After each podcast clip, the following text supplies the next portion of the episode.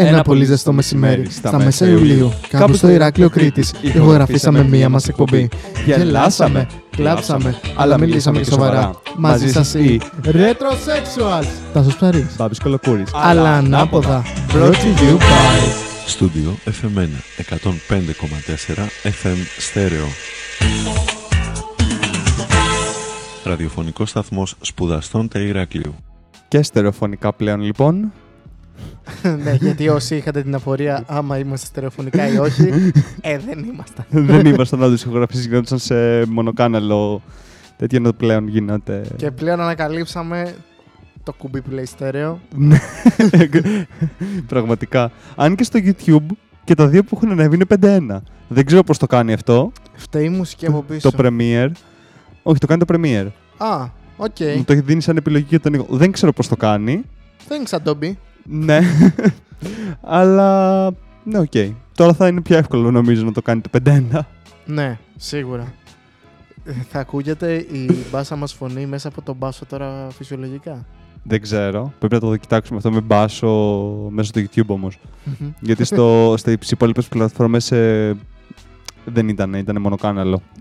Νομίζω. Ωραία. Και είμαστε. Μην πεις εσύ ως το δεύτερο επεισόδιο, σε παρακαλώ πάρα πολύ. Θα μας κοροϊδεύει ο άλλος. Και στην παρέα μαζί μας σήμερα που κάνουμε ηχογράφηση Κυριακή 13 Σεπτεμβρίου του 2020. Και επειδή το παιδί τρώει, προσπαθώ να το καθυστερήσω λίγο. Είναι ο Γιώργος Μαργαρίτης. Τα χειροκροτήματα τα ξέχασες,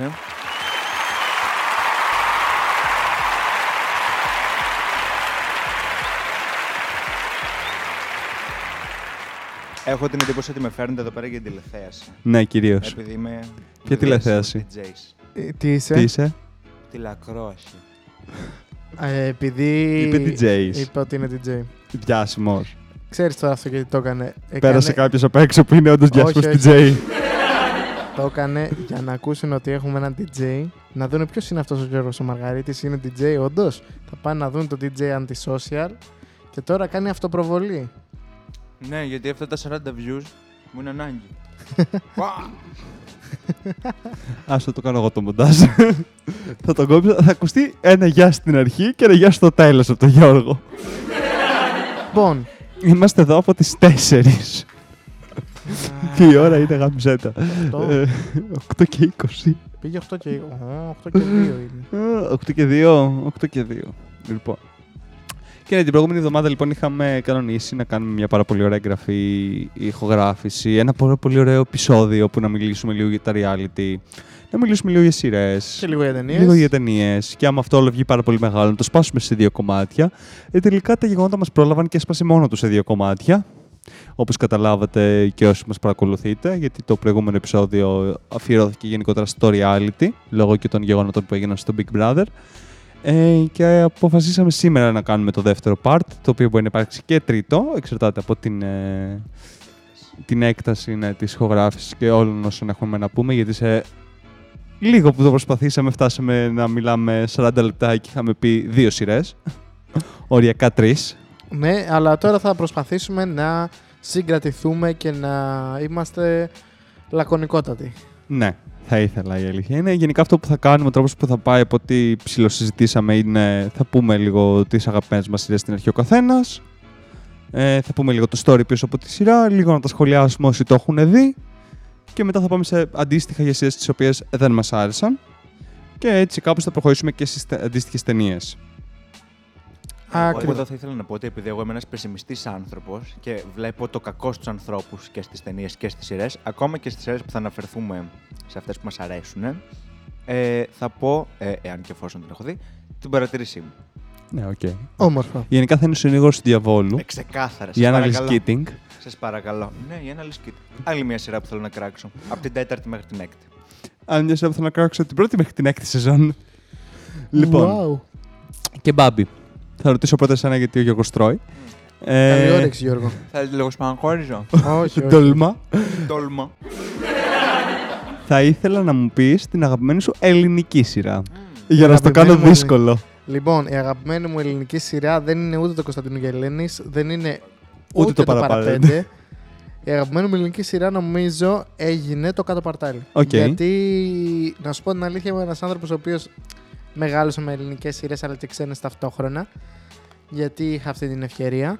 Και μου αρέσει πάρα πολύ το ότι είναι κάτι που τα έχει παντρέψει όλα και σαν κινηματογραφικό κόνσεπτ και σαν κόνσεπτ χιούμορ. Ωραία. Νομίζω ότι γενικά για τις ελληνικές σειρές δεν χρειάζεται να πούμε περιλήψεις. Είναι πάρα πολύ εύκολο και όλοι τις ξέρουμε πάνω κάτω τις περιλήψεις. Δεν θα μιλήσουμε για άγριες μέλισσες, φαντάζομαι εδώ πέρα και. Δεν το έχω δει. Κάποιος είναι στο κατόφλι. Τι. Για πες μου, Μπάμπη, και δεν θα το κόψεις αυτό. Θα ήθελα να μου πεις τη γνώμη σου για τα κόλυβα του Διαμαντή. Ωραία τα κόλυβα του Διαμαντή. Όχι τα κόλυβα του Χαριλατρικούπη, αλλά αντικειμενικά. Ωραία κόλυβα! Γιώργο. Επειδή ότι κατάπιες, ναι. Τα μισά. Λοιπόν, αγαπημένη ελληνική σειρά, κατ' εμέ, ενώ με εκνευρίζει πάρα πολύ η πρωταγωνίστρια, είναι η Mandam Susu. Βασικά θέλω να το παίξω ψαγμένος και το λέω. Είναι η Mandam Susu. Με εκνευρίζει πάρα πολύ ο χαρακτήρας που δίνεται η Παναγιωτοπούλου. Γενικά δεν μου αρέσει πάρα πολύ η Παναγιωτοπούλου. Εκτιμώ βέβαια το ότι είναι καλή σε αυτό που κάνει. Αυτό. Θα πω ότι είναι η Mandam Susu. Γιατί δεν είναι απλά κομική. Μπράβο, ναι, ωραίο. Το έχεις δει. Ωραίο το κόνσεπτ σου, μου αρέσεις. Και εμένα μου αρέσει. High five από μακριά. Κλαπ. Τέλεια. Εσένα τα σου, ποια είναι η αγαπημένη σου ελληνική σειρά? Δεν ξέρω αν έχω. Αλήθεια. Είναι όπως και στις ξένες. Έχω 4-5. Και κάθε φορά λέω και μια διαφορετική, ρε παιδί μου. Δηλαδή... Ποια είναι η σειρά που βλέπεις τον εαυτό σου στη ζωή σου, άμα κάνεις ένα flashback να την παρακολουθείς περισσότερο? Το ημερολόγιο της Άννας Φρανκ. Γεια σας. Το ημερολόγιο της Άννας Φρανκ. Ήθελα να πω. Ελληνική. Δεν υπάρχει ελληνική. Α, δεν είπες ελληνική. Συγγνώμη. Η στάβλη της είναι ζωή. Ταυτίζομαι πολύ με Κολοσσίδου. Η εκπομπή. Αυτός που περιμένω έχει όνειρο, όνειρο δικό μου, φίλες και φίλοι, να γίνω σαν τα Τσάρτς. Κάθε εβδομάδα και μία νέα είσοδο. Γενικά, έχετε προσέξει ότι αυτό το κόνσεπτ της κομμωδίας στην Ελλάδα που ναι, μεν έχει. Μα δεν είπα την αγαπημένη μου όμως. Είπα με ποια ταυτίζομαι. Ναι, αλλά ήθελα να πω ότι το κόνσεπτ της κομμωδίας στην Ελλάδα είναι πολύ μέσα στο wordplay. Δηλαδή, όλοι παίζουν με λογοπαίγνια και πολύ γρήγορα αστεία. Σε αυτές τις σειρές που είπαμε. Ναι, αν και. Και στα sitcom τα αμερικάνικα. Ναι. Όπα. Σε παρακαλώ πάρα πολύ. Συγγνώμη. Τι λέγαμε, και στα sitcoms. Και εκεί πέρα κάνουν punch. Απλά διαφορετικό το ελληνικό. Το χιούμορ διαφορετικό το αμερικάνικο. Ναι. Αλλά... Όμως το ελληνικό με το αμερικάνικο χιούμορ έχει αρκετά κοινά. Σε σχέση με το εγγλέζικο το χιούμορ της Αγγλίας. Η αλήθεια είναι αυτή και το... Έχουν και χιούμορ! Είναι το λεγόμενο black humor, το British humor. Είναι το λεγόμενο British humor, δεν έχει σχέση με το black humor. Βέβαια, παρόλα αυτά... Ενώ έχεις στοιχεία, ρε παιδί μου, αλλά δεν το χαρακτηρίζεις black τόσο. Γιατί είναι απλά το British humor. Παρόλα αυτά, επειδή είναι όμως κοινή η γλώσσα, ένας άνθρωπος με ένα χι χιούμορ μπορεί να κατανοήσει το αμερικάνικο το χιούμορ. Ο πατέρας μου, ας πούμε, άμα δει ένα sitcom, δεν θα καταλάβει το. Ναι, γιατί είναι πολύ κακός ο τρόπος ο οποίος γίνεται η μετάφραση ή αντίστοιχα η μεταγλώτηση. Πολλές φορές μπορεί και να μην το κάνεις. Ναι, γιατί μπορεί να μην υπάρχει κάποιο αντίστοιχο ελληνικό. Επίσης, οι αναφορές που υπάρχουν στις ξένες σειρές. Όχι στις ξένες, στις αγγλόφωνες σειρές, οι αναφορές που υπάρχουν στην αμερικάνικη πραγματικότητα, την οποία όλοι γνωρίζουμε για κάποιο λόγο, είναι άπειρες. Είναι άπειρες, δηλαδή δεν υπάρχει, πείτε μου, πώς λένε την DeGeneres, Helen. Πόσες αναφορές υπάρχουν στη Helen και δεν είναι από πίσω ο... Πώς το λένε, πώς είναι ο Ζέπελης, ο Μάνος ο Ζέπελης. Δεν σου είχα πει ότι στο Λύκειο μου λέγανε Κούρκουλο. Α, ναι, αυτό. Δεν είναι αυτό. Μιλάμε όντως για την Helen DeGeneres και όλοι το καταλαβαίνουν. Καταλαβαίνετε τι εννοώ. Ότι η αμερικάνικη πραγματικότητα έχει. Η αμερικάνικη πραγματικότητα είναι απλά παγκόσμια πραγματικότητα. Γιατί έχει χωθεί τόσο βαθιά στους πολιτισμούς όλων των χωρών που πλέον οτιδήποτε γίνεται εκεί γίνεται παντού. Λεγόμενη παγκοσμιοποίηση. Ακριβώς. Ναι. Παρ' όλα αυτά, η δικιά μου αγαπημένη σειρά νομίζω ότι είναι το Παραπέντε. Και όχι γιατί είναι απλά μια παρέα των 5 ατόμων. Όχι. Περνάει μηνύματα. Και ναι. Τα μηνύματα είναι το ότι έχει πάρα πολύ προσεγμένα αστεία σε έναν βαθμό. Αυτό είναι επειδή το γράφει ο Καμποτζίδης. Σε αντίθεση με τις Σαββατογεννημένες. Ναι. Παιδιά, που και πάλι όμως παίρναγε ωραία μηνύματα ο Καμποτζίδης και μέσα από αυτή τη σειρά. Το είδατε ότι ο Καμποτζίδης τώρα βγήκε πρόσφατα και έκανε coming out. Ναι, και όχι μόνο αυτό, ζήτησε και συγγνώμη από τους διεμφυλικούς Ελλάδος λόγω του επεισοδίου με την Τόνα. στη Μύκονο και την Θεοπούλα που είχε κάνει τρανσφοβικά αστεία. Τρανσφοβικά ήταν και Σαββατογεννημένες. Ναι. Φίλοι μου. Και θα φέρω εγώ τραβεστή μέσα στο. Σας παρακαλώ, κυρία Σίγγλα. Μόνο που δεν θεωρώ το ότι ήταν τόσο τρανσφοβικό, γιατί νομίζω ότι προσπαθούσε να περάσει τη διαφορά τότε και το έκανε αρκετά καλά. Ναι, αυτό. Δηλαδή είναι το κόνσεπτ, νομίζω, που όλοι προσπαθούν να δείξουν το διαφορετικό όλο και πιο πολύ και πιο πολύ και πιο πολύ, έτσι ώστε να μπει και αυτός στη ζωή μας. Ναι, απλά θεωρώ ότι ο Καπουτζίδης το έκανε με πάρα πολύ ωραίο τρόπο. Ναι, όπως ας πούμε και στην Εθνική Ελλάδος ήταν μια πάρα πολύ καλή σειρά. Τι θυμήθηκες. Και όμως μου άρεσε πάρα πολύ. Τι θυμήθηκες, αυτή παίχτηκε πιο μετά από το Παραπέντε. Ναι. Παιδιά, αλλά δεν τελείωσε ποτέ έτσι. Και πρόσφατα διάβασα και άρθρο με το τέλος της σειράς, το οποίο θα ήθελα πάρα πολύ να το δω στην οθόνη. Και το τι ψυχή θα παραδώσεις, μωρή, μια σειρά που δεν είναι Ρίγα. Και οι δύο ξένοι δεν τελείωσαν ποτέ. Ναι. Αλλά πολύ ωραίες σειρές. Δεν τελείωσαν οι δύο ξένοι. Θα είχε τρίτο κύκλο. Α, οκ. Ούτε το Κάτω Παρτάλι τελείωσε. Αυτό όμως δεν τελείωσε για άλλους λόγους. ABC γίναμε. Το Κάτω Παρτάλι δεν τελείωσε λόγω οικονομικών προβλημάτων του Μέγκα. Ναι, προφανώς. Το Δύο Ξένοι δεν τελειώσαν όχι λόγω οικονομικών προβλημάτων, λόγω φαντάζομαι τηλεθέασης. Τώρα, άμα πάρει πρωτάθλημα Ολυμπιακός, θα ξαναρχίσει το Κάτω Παρτάλι. Όπως επίσης, γενικά θεωρώ ότι οι σειρές Ρήγας Αποστόλου και Καπουτζίδης, ναι, Κόκκινο Δωμάτιο, είναι πάρα πολύ καλές. Σε αντίθεση, Ρέπα Παπαθανασίου, Χαρίς Ρώμας. Όχι. Ναι, θεωρώ ότι έχει ένα πολύ συγκεκριμένο στυλάκι στις σειρές του, το οποίο βγάζει. Δηλαδή ότι θα είναι ένας πολύ συντηρητικός άνθρωπος και θα συνυπάρχει με έναν πολύ προχωρημένο άνθρωπο. Έλα, τι θες, Καφέ της Χαράς. Καφές της Χαράς και Κωνσταντίνου και Ελένης. Ναι. Κακός Βεζίρης. Δελιγιάννιο Παρθεναγωγείο. Δελιγιάννιο Παρθεναγωγείο. Ακριβώς το ίδιο. Το Δελιγιάννιο ήταν αυτό το κόνσεπτ. Ήταν αυτό όμως. Ναι, και στο Κωνσταντίνου και Ελένης όμως ήταν αυτό και στο Καφέ της Χαράς ήταν αυτό το κόνσεπτ. Στο Καφέ της Χαράς ότι ο δήμαρχος είναι συντηρητικός. Ναι, ξέρω, μην μου τα εξηγείς, τα έχω δει. Παιδιά, μιλάμε όμως ότι είναι πολύ προσεγμένες ελληνικές σειρές και τις έχουν. Νομίζω ότι όλη την τηλεόραση την ελληνική την έχουν χτίσει τρία άτομα. Ναι, βασικά. Τέσσερα είναι... δίδυμα θα έλεγα. Δηλαδή τέσσερις συγγραφικές ομάδες θα πω. Δηλαδή Ρέπας Παπαθανασίου, Ρήγας Αποστόλου, ο Καπουτζίδης και Ρώμας Χατζησοφιά. Είναι πάρα πολύ ιδιαίτερο το ότι ναι, μεν υπήρχαν και πιο παλιές, πολύ καλές σειρές με άλλους σκηνοθέτες και όλα αυτά, αλλά τη νέα γενιά τηλεόρασης, η οποία είναι η γενιά που ζήσαμε, λίγα είναι τα ψέματα ότι από το 20 δεν έχει αλλάξει η γενιά τηλεόρασης και ας έχουν υπάρξει πολλές σειρές. Ναι, παίζει τώρα το Καφέ της Χαράς πάλι. Ναι. Τέλος πάντων, ότι χωρίς ψέμα είμαστε αυτή η γενιά από το 90 μέχρι τώρα και σιγά σιγά όπως βλέπουμε από όταν άρχισαν καινούργιες σειρές οι οποίες αλλάζουν λίγο το κόνσεπτ τους και τον τρόπο σκηνοθεσίας, όπως έκανε επίσης και το Καφέ της Χαράς άλλαξε τον τρόπος σκηνοθεσίας, όπως τότε γινόμαστε πιο σύγχρονοι πια στις σειρές μας, προσπαθούμε να μπούμε στη νέα. Και γενικά προσπαθούμε να εμφανίσουμε και πράγματα τα οποία είχαν πρώτο εμφανιστεί, ας πούμε, όπως είπαμε στο Παραπέντε. Σαββατογεννημένες. Και προσπαθούμε σιγά σιγά να μπούμε σε μια νέα γενιά. Αυτό είναι πολύ καλό, πιστεύω. Και σιγά σιγά ίσως γίνεται καλύτερη τηλεόραση. Αν και τώρα που το σκέφτομαι, τώρα μου ήρθε αυτό, επειδή είπαμε Σαββατογεννημένες και Παραπέντε. Έτσι, και έχουμε αναφερθεί ήδη στο Χάρη Ρώμα και στις τέτοιες. Και ο Καπουτζίδης έχει ένα συγκεκριμένο μοτίβο που γράφει. Ναι, ξεκάθαρα. Δηλαδή έχει μια ομάδα ανθρώπων, οι οποίοι είναι τελείως διαφορετικοί μεταξύ τους. Και παρόλα αυτά καταφέρουν και συμβιώνουν. Μέσω ενός τραγικού συμβάντος συνδέονται. Ναι, Σαββατογεννημένες. Ναι. Με το ατύχημα του Σάβα, οι τρεις γυναίκες. Παραπέντε με το θάνατο του Σταυριανίδη. Μα έτσι είναι, ο καθένας έχει το δικό του τρόπο γραφής. Ναι, απλά αυτό που θέλω να πω είναι το ότι επειδή κάποιος θα μπορούσε να το πει αυτό από κάτω, ρε παιδί μου, στα σχόλια ή κάτι τέτοιο. Ο Καπουτζίδης όμως, αντίθεση με το Ρώμα, ενώ έχει ένα μοτίβο συσσαγωγικά, που κινείται το όλο σενάριο, δεν είναι τόσο εμφανής η σχέση.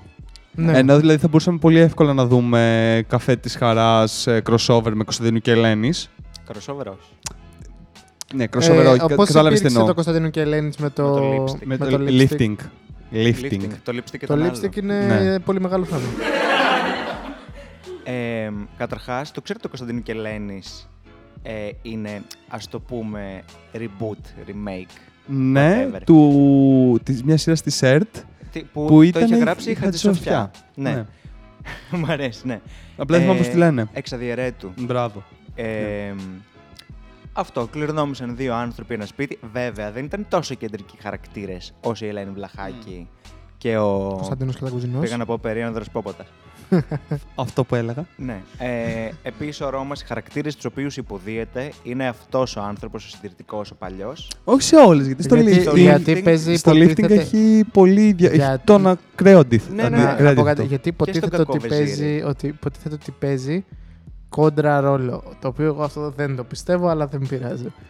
Επίσης, μια άλλη σειρά η οποία μου άρεσε πάρα πολύ και μου ήρθε τώρα. Μπαμ, είναι οι Γοργόνες. Την είχατε δει ποτέ? Εμένα, ας πούμε, οι Γοργόνες δεν μου άρεσε και θεωρώ ότι είναι το. Θεωρώ ότι δεν είναι κακή προσπάθεια να βάλουμε το μεταφυσικό σε μια σειρά. Δεν είναι Μάγισσες της Μήνης. Η Μάγισσες της Μήνης είναι. Δεν τη θεωρώ καν ελληνική σειρά με τον τρόπο που έχει γυριστεί και όλα αυτά τα τέτοια. Είναι. Παιδιά, είναι. Θα μπορούσε ξεκάθαρα να είναι ξένη παραγωγή. Δεν το έχω δει ποτέ. Πάλι στο watchlist. Το θέμα μου είναι ότι υπάρχουν. Ότι εγώ τις Γοργόνες δεν μου άρεσαν επειδή προσπάθησαν πάρα πολύ να φέρουν αυτά τα ελληνικά δεδομένα σε αυτό που. Ναι, μεν επειδή ήταν στην Ελλάδα η σειρά. Αλλά ποιο είναι το θέμα μου? Ότι δεν το έκαναν άσχημα όμως. Δεν το έκαναν άσχημα, αλλά εγώ έχω συνηθίσει πάρα πολύ όλα αυτά να τα βλέπω σε αγγλόφωνα. Σε αγγλόφωνες σειρές, άρα θα μου πάρει πάρα πολύ χρόνο να το δω. Το Web TV του Αντένα ή το Netflix, δεν θυμάμαι, είχε προσπαθήσει να βγάλει μια σειρά με βρικόλακες. Αχ, γεια σας. Το έχω δει. Το οποίο δεν ήταν cringe, αλλά όχι επειδή ήταν κακή ηθοποιή. Κοίταξε να δει. Και τα εφέ. Ο ένας βρικόλακας ήταν. Ναι, αλλά ήταν, ρε παιδί μου. Δεν το έχει συνηθίσει. Θέλουμε πολλή δουλειά. Στην Ελλάδα έχουμε συνηθίσει λίγο να βλέπουμε υπερπαραγωγές, σε εισαγωγικά, οι οποίες είναι ουσιαστικά από ξένες σειρές. Θες Μαρία η Άσχημη, αυτό που είναι το Angry Betty ουσιαστικά. Ναι, θέλεις, την Νταντά που είναι η Νταντά. Που είναι το Δενάνι. Είναι πολύ καλές σειρές και οι δύο. Το έτσι. Modern Family είναι το μοντέρνα οικογένεια. Εντελώς rip-off. Ναι, έχουμε συνηθίσει να βλέπουμε όλα τέτοια και να γίνονται. Και το Ευτυχισμένοι μαζί. Ναι. Και το Σόι σου. Ναι, και όταν προσπαθούν να. Το δικό σου. Συγγνώμη. Τέλεια. Και όταν προσπαθούν να κάνουν κάτι καινούριο εδώ πέρα, νομίζω ότι τρώνε λίγο κράξιμο, μα δεν είναι τόσο καλό όσο το εξωτερικό. Το θέμα, αυτό που ήθελα να πει ο Μπάμπης, είναι ότι είναι φαντασίας αυτό με τους βρικόλακες, αυτό το πράγμα που βγάλανε. Ενώ το να βλέπουμε προσαρμοσμένο στα ελληνικά δεδομένα μία σειρά ξενόφερτη συνήθως από ισπανικές παραγωγές, νομίζω. Ναι, γιατί τότε γινόντουσαν παραγωγές. Τώρα θα κάναμε τις τουρκικές. Αυτό που ήθελα να πω πριν. Είναι ότι η Άννα Χατζησοφιά, δεν είχα ιδέα, έγραψε. Κολλάει αυτό. Τη Λόλα. Ναι. Το θυμάστε. Ναι, εννοείται. Επίσης σχετικά με τα φυσικό, αλλά πιο. Ναι. Αχ, θυμάστε. Συγγνώμη, παιδιά. Τώρα που είπα Λόλα. Το πλάκα κάνεις. Ναι. Εμένα μου άρεσε πάρα πολύ. Που δεν είναι σειρά, ήταν τηλεπαιχνίδι. Καλέ, όχι. Όχι, υπάρχει σειρά πλάκα κάνεις. Πλάκα μου κάνεις. Με τη Ζέτα Δούκα και τον άλλον που ήταν μάγος και τους άλλαξε σώματα. Ναι, όχι, δεν τη θυμάμαι αυτή. Αλλά το πλάκα κάνεις ήταν τηλεπαιχνίδι. Και το. Όχι, παντρεμένοι έχουν ψυχή. Που είχε το. Έχω μια υπόνοια. Εντιμότητα και Κερατάδες. Ναι, Εντιμότητα και Κερατάδες με τα φυσικό ότι είναι δύο φαντάσματα και κάτι. Το οποίο ήταν πολύ καλό. Παραδόξως, ήταν πάρα πολύ καλό. Άντε, ας πούμε ότι έχουμε στην καθημερινότητά μας κάποιες σειρές με μεταφυσικό περιεχόμενο, οι οποίες είναι οκ. Αλλά γιατί κάνανε ένα ζευγάρι το οποίο αντιπαθιέται, που είναι χωρισμένοι, τους έκαναν πνεύματα που προσπαθούν να κερδίσουν ένα στοίχημα. Η οποία σειρά επίσης δεν τελείωσε ποτέ. Ναι, αλλά είναι πολύ ωραία. Το Εντιμότητα και Κερατάδες. Δεν τελείωσε. Βασικά νομίζω ότι τελείωσε. Για τελείωσε. Θες να σου πω τελευταίο επεισόδιο? Κόπηκε, παιδιά. Κόπηκε. Ήταν ένα συνεχιστή. Έβγαλε πολύ λιγότερα επεισόδια από ό,τι ήταν. Όχι, έβγαλε λιγότερα. Εννοείς ότι κόπηκε λόγω κάποιου λόγου και έπρεπε να τελειώσει πιο γρήγορα. Ναι, προφανώς. Το τέλος βγήκε όπως και στο Τι ψυχή θα παραδώσεις μωρή. Στο τελευταίο επεισόδιο, στο 5ο νομίζω είναι, έβγαλε ένα κείμενο που έλεγε το τι θα γίνει. Η σειρά θεωρητικά έχει τελειώσει. Δεν ξέρω αυτό. Εγώ αυτό το λέω Blitz. Γιατί διάβαζα ένα μάγκα το Blitz, το οποίο δεν του δίνανε λεφτά και τέλειωσε έτσι. Όπως ας πούμε και το. Θα πω ξένη σειρά. Το Sense8. Ήταν το τελευταίο 2,5ωρο επεισόδιο. Ήταν να συνεχιστεί σαν σεζόν. Και κόπηκε και τον αγόρασε στο Netflix. Παιδιά, και τώρα που το σκέφτηκα, και η Σίγγλς είναι πάρα πολύ καλή σειρά. Δεν έχουμε μιλήσει για το Σίγγλς, δεν μου λέγανε. Πολύ τίμιο. Και έχει και μεταφυσικό μέσα. Καλά, έχει, έλα. Στο επεισόδιο με το. Έχει, γιατί η Αμαλία είναι φάντασμα. Ναι, προφανώς. Παιδιά, τελικά υπάρχει πάρα πολύ το μεταφυσικό. Καλά, δεν χρειάζεται το μεταφυσικό. Είναι άλλο πράγμα να βγάλουμε από πριν. Απλά ίσως είπε για τη φαντασία. Το φάντασμα. Είπα φανταστικό. Παύλα μεταφυσικό. Ναι. Απλά, δηλαδή, έτσι όπως το συζητάμε, δεν σημαίνει ότι ένα hint μεταφυσικού θα κάνει. Όχι, δεν είναι μεταφυσική. Το παραπέντε Μπορεί να θεωρηθεί επειδή η Αμαλία είναι φάντασμα και είναι σε όλη τη σειρά, ενώ στο Σίγγλς είναι σε ένα επεισόδιο. Κάτι με ξενέρωσε εμένα στο Παραπέντε και θέλω να το πω. Στο πρώτο επεισόδιο του δεύτερου κύκλου, λέει, εμφανίζεται η Αμαλία μόνη της, που ανεβαίνουν πάνω στο καράβι για Μύκονο και λέει, έτσι θα τελειώσουν και όλα. Πάνω σε ένα καράβι. Μόνο που τότε δεν θα είναι 5, θα είναι 4. Ναι, και ήταν 4. Ναι, αυτό όμως με ξενέρωσε τόσο πολύ. Γιατί τι ήταν, ήτανε 4. Γιατί ο Σπύρος είχε χάσει τη γιαγιά του και δεν ήθελε να πάει μαζί οι διακοπές με τους φίλους του και πήγε μετά. Εγώ ήθελα κάποιος να πεθάνει έτσι όπως το είπε. Ήμουν δημοτικό. Ναι, ρε μαλάκα. Και εμένα μου αρέσει τα πεθαίνουν. Μα είμαστε σοβαροί. Βγαίνει και μας το παρουσιάζει τόσο σημαντικό. Δεν θα είναι 5, θα είναι 4. Και βλέπουμε απλά ότι πάνε 4 και 2 μέρες μετά πάει και ο Σπύρος. Κοίτα, πέθανε όμως η Σόφια. Ναι, σιγά. Ήθελα να κλάψω τόσο πολύ σε αυτό το επεισόδιο. Θυμάμαι πάρα πολύ χαρακτηριστικά story time. Τότε έπαιζε και το Euro, άμα θυμάστε πολύ, το 2004 έπαιζε το Euro League. Α, για κάποιο λόγο νόμιζα ότι ήταν κάποια σειρά. Εγώ το θυμάμαι χαρακτηριστικά, επειδή ήταν καλοκαίρι και βλέπαμε το Euro και τα βγάζαμε όλα έξω στην αυλή, ρε παιδί μου, τηλεόραση, τρώγαμε έξω και ήταν το τελευταίο, γενικά τα επεισόδια του Παραπέντε ήταν το Think. Σαν το Euro, όπως ο πατέρας μου έλεγε το Euro. Ναι. Έπρεπε να δούμε εμείς Παραπέντε. Και όταν πέθανε η Σόφη. Παιδιά. Θυμάμαι τη θεία μου χαρακτηριστικά να έχει αγκαλιάσει ένα μπολ μες στα φίλια. Και να κλαίει. Και να τρώει ένα τα σταφύλια και να μπουκώνεται και να κλαίει. Είχα στεναχωρηθεί. Και δεν είχα στεναχωρηθεί τόσο για τη Σόφη. Όσο για τη Θεοπούλα που ήθελε τη Σόφη. Ναι. Παιδιά, θυμάμαι τη σκηνή. Μπορούμε να πούμε ότι μπορούμε να αλλάξουμε θέμα. Μπορούμε να πούμε ότι είναι πολύ καλή η ερμηνεία της Θεοπούλας. Ναι. Δεν θυμάμαι την ηθοποιό. Shout-out, τέλος πάντων. Δεν θυμάμαι κανέναν ηθοποιό. Θα την πω αμέσως την ηθοποιό, πώς τη λένε. Για ποια ηθοποιό λέμε? Θεοπούλα. Θα σου πω εγώ πώς τη λένε. Έφη Παπαθεοδόρου. Ναι, ισχύει. Την έχω δει live, έμενε δίπλα από το σπίτι μου. Υπέροχη ερμηνεία. Στο θέλω τη Σόφη. Παντού. Ανατρίχεσαι. Τσουτσούριασε. Μουσικώθηκε. Η τρίχα. Είναι ότι νομίζω πιο συγκινητικό υπάρχει στην ελληνική τηλεόραση αυτή η σκηνή. Βέβαια. Ας συμφωνήσουμε ότι σε πολλές σειρές υπάρχουν τόσο καλοί ηθοποιοί που δεν το περίμενες και υπάρχει μια σειρά ή υπάρχουν τόσο καλοί ηθοποιοί που θεωρούσες αχρίαστος για αυτή τη σειρά σαν σενάριο, αλλά υπάρχει μια σκηνή που σε τραβάει και λες ρε φίλε. Δεν θεωρώ ότι σε όλες τις σειρές είναι αχρίαστη χαρακτήρας. Ναι. Γιατί όλοι κάπως θα βοηθήσουν. Με κάποιο τρόπο. Δηλαδή, ας πούμε, η Φρίντα θεωρητικά στο Παραπέντε ήταν αχρίαστος χαρακτήρας. Βοήθησε όμως. Ήταν λίγο comic relief η Φρίντα. Και άμα δεν ήταν η Φρίντα, θα το βάζανε να το κάνει η Θεοπούλα κάποιος.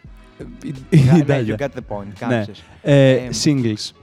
Θα ήθελα να πάω λίγο στο Παραπέντε να πω ένα τελευταίο πράγμα. Μετά που βγήκαν οι λατρεμένοι μου γείτονες. Πούλα και της δώσανε τον ίδιο ρόλο. Ναι, ισχύει. Δεν ξέρω αν θέλετε να σχολιάσετε πάνω σε αυτό. Όχι. Και άλλο ένα πράγμα που ήθελα να πω είναι ότι... Συγγνώμη. Κρίμα. Που... κρίμα, εντάξει. Εγώ θεωρώ κρίμα όταν συνδέσεις τους ηθοποιούς με έναν ρόλο. Συμβαίνει. Παπαθεοδόρου δεν. Καλά, οι περισσότεροι δεν επιλέγουν να παίξουν και κάτι άλλο. Άμα κάνουν κάτι καλό σε έναν ρόλο, θέλουν να το συνεχίσουν αυτό. Πάντως, δεν θέλουν να αλλάξουν. Έχω να πω για τον Μπέζο. Sorry. Ο Μπέζος είναι πάντα ο αυστηρός πατέρας. Ναι. Και στη Φριτέζα. Δεν το έχω δει. Είναι πάρα πολύ ωραίος χαρακτήρας, δεν είναι ένα τέτοιο καλό αυστηρός πατέρας. Και στο σπίτι με την Έμα νομίζω ήταν διαφορετικός χαρακτήρας. Είναι ωραίος ηθοποιός, αλλά εμένα προσωπικά, στο άκρος οικογενειακών, ο ίδιος είναι. Με τρόμαζε, παιδιά. Δεν τον συμπαθούσε εκεί. Και ένα δεύτερο πάλι από το Παραπέντε, ότι την επόμενη χρονιά αφού τέλειωσε, έβγαλε μια παρόμοια σειρά ο Αντένα, με πώς τη λένε, αλλά ήταν ένα παιδί και σκεφτόμουν ότι αυτό το πράγμα είναι μια κακή αντιγραφή του Παραπέντε. Και δεν θυμάμαι πώς τη λένε. Και δεν το έμαθα ότι είναι κακιά τη γραφή. Παιδιά, δεν είπαμε για τη γενιά των 592€. Ούτε για το Can Love είπαμε. Που ήταν από τα καλύτερα. Ήταν πολύ καλό για τα ελληνικά δεδομένα. Επίσης δεν τέλειωσε. Ναι. Τέλειωσε το Can Love πάνω του μέρου. Δεν πήγε ποτέ ο Μένιπος. Ο σκοπός δεν ήταν να πάει ο Μένιπος, παιδί μου. Ο σκοπός ήταν να δείξει αυτό που έδειξε στο τέλος. Τι έδειξε? Δεν θυμάμαι. Κάτι με Paradise ήταν. Δεν θυμάμαι. Πες. Singles. Παιδιά, Singles. Αγαπώ το χαρακτήρα της Ράνιας σε συνδυασμό με το χαρακτήρα της Λίλας. Το θεωρώ ότι καλύτερο. Όπως επίσης μου άρεσε πάρα πολύ και στην πρώτη σεζόν η Μάρο, δεν θυμάμαι τώρα το όνομά της. Ναι, το έχω κι εγώ στην άκρη του... της γλώσσας. Ναι. Παναγιώτα Βλαντή. Μου άρεσε πάρα πολύ και η Παναγιώτα Βλαντή. Μαζί με την Χατζιαργύρη και την Σολομού. Θεωρούσα ότι ήταν η καλύτερη σεζόν η πρώτη. Ναι. Και απλά, ναι. Και μετά μου άρεσε πάρα πολύ και η τελευταία. Η τρία ή η δυόμιση. Νομίζω η τρία. Α, υπάρχει Σίγγλς δυόμιση, το είχα ξεχάσει αυτό. Ναι. Έχω την εντύπωση, αν δεν κάνω λάθος, αφού βγήκε η πρώτη σεζόν, δεν βγήκε την επόμενη χρονιά η δεύτερη. Όχι. Όχι. Μετά από 2-3, κάτι τέτοιο. Ναι, ναι, ναι. Ισχύει ότι θα βγει κι άλλη. Αυτό που έχω ακούσει από πρόσφατα κιόλας από μία συνέντευξη της Σολομού είναι ότι υπάρχει η ιδέα να βγει μια ταινία, μια τηλεταινία για το Singles. Είναι πολύ ψηλά στο ράφι, δεν έχει γίνει κάποια συζήτηση περαιτέρω, απλά το ότι υπάρχουν ψηλοσυζητήσεις, ρε παιδί μου, ποτέ και από εκεί. Θα μου άρεσε, γιατί δεν με ικανοποίησε ιδιαίτερα το τέλος. Ναι, ισχύει.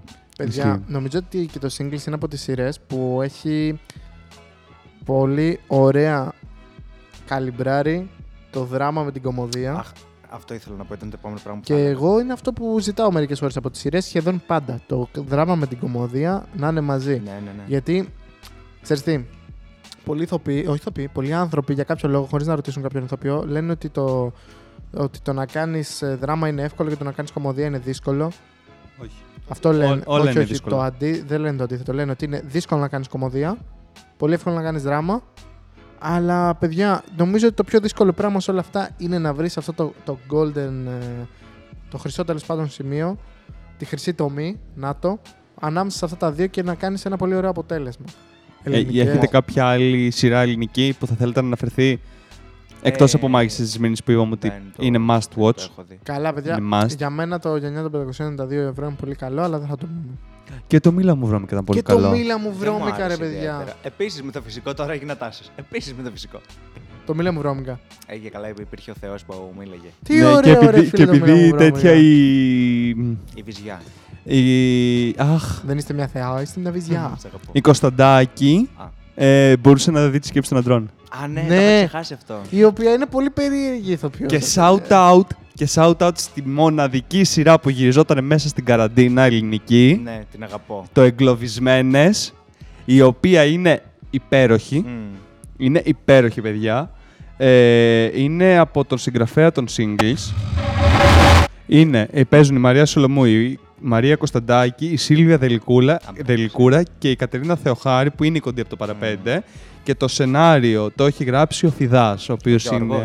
Ναι, ο οποίος είναι αυτός που έχει γράψει και τους Singles. Εγώ έχω να πω ότι αυτές οι ηθοποιοί έχουν ένα τρόπο που φτιάχνουν τους χαρακτήρες τους με το δικό τους τόνο, αλλά ναι, μεν βλέπεις τη διαφορετικότητά τους και επίσης κάνουν πολύ ανθρώπινους ρόλους. Είναι πολύ ωραίοι, μπορείς να ταυτιστείς πολύ όμορφα με τους χαρακτήρες αυτούς.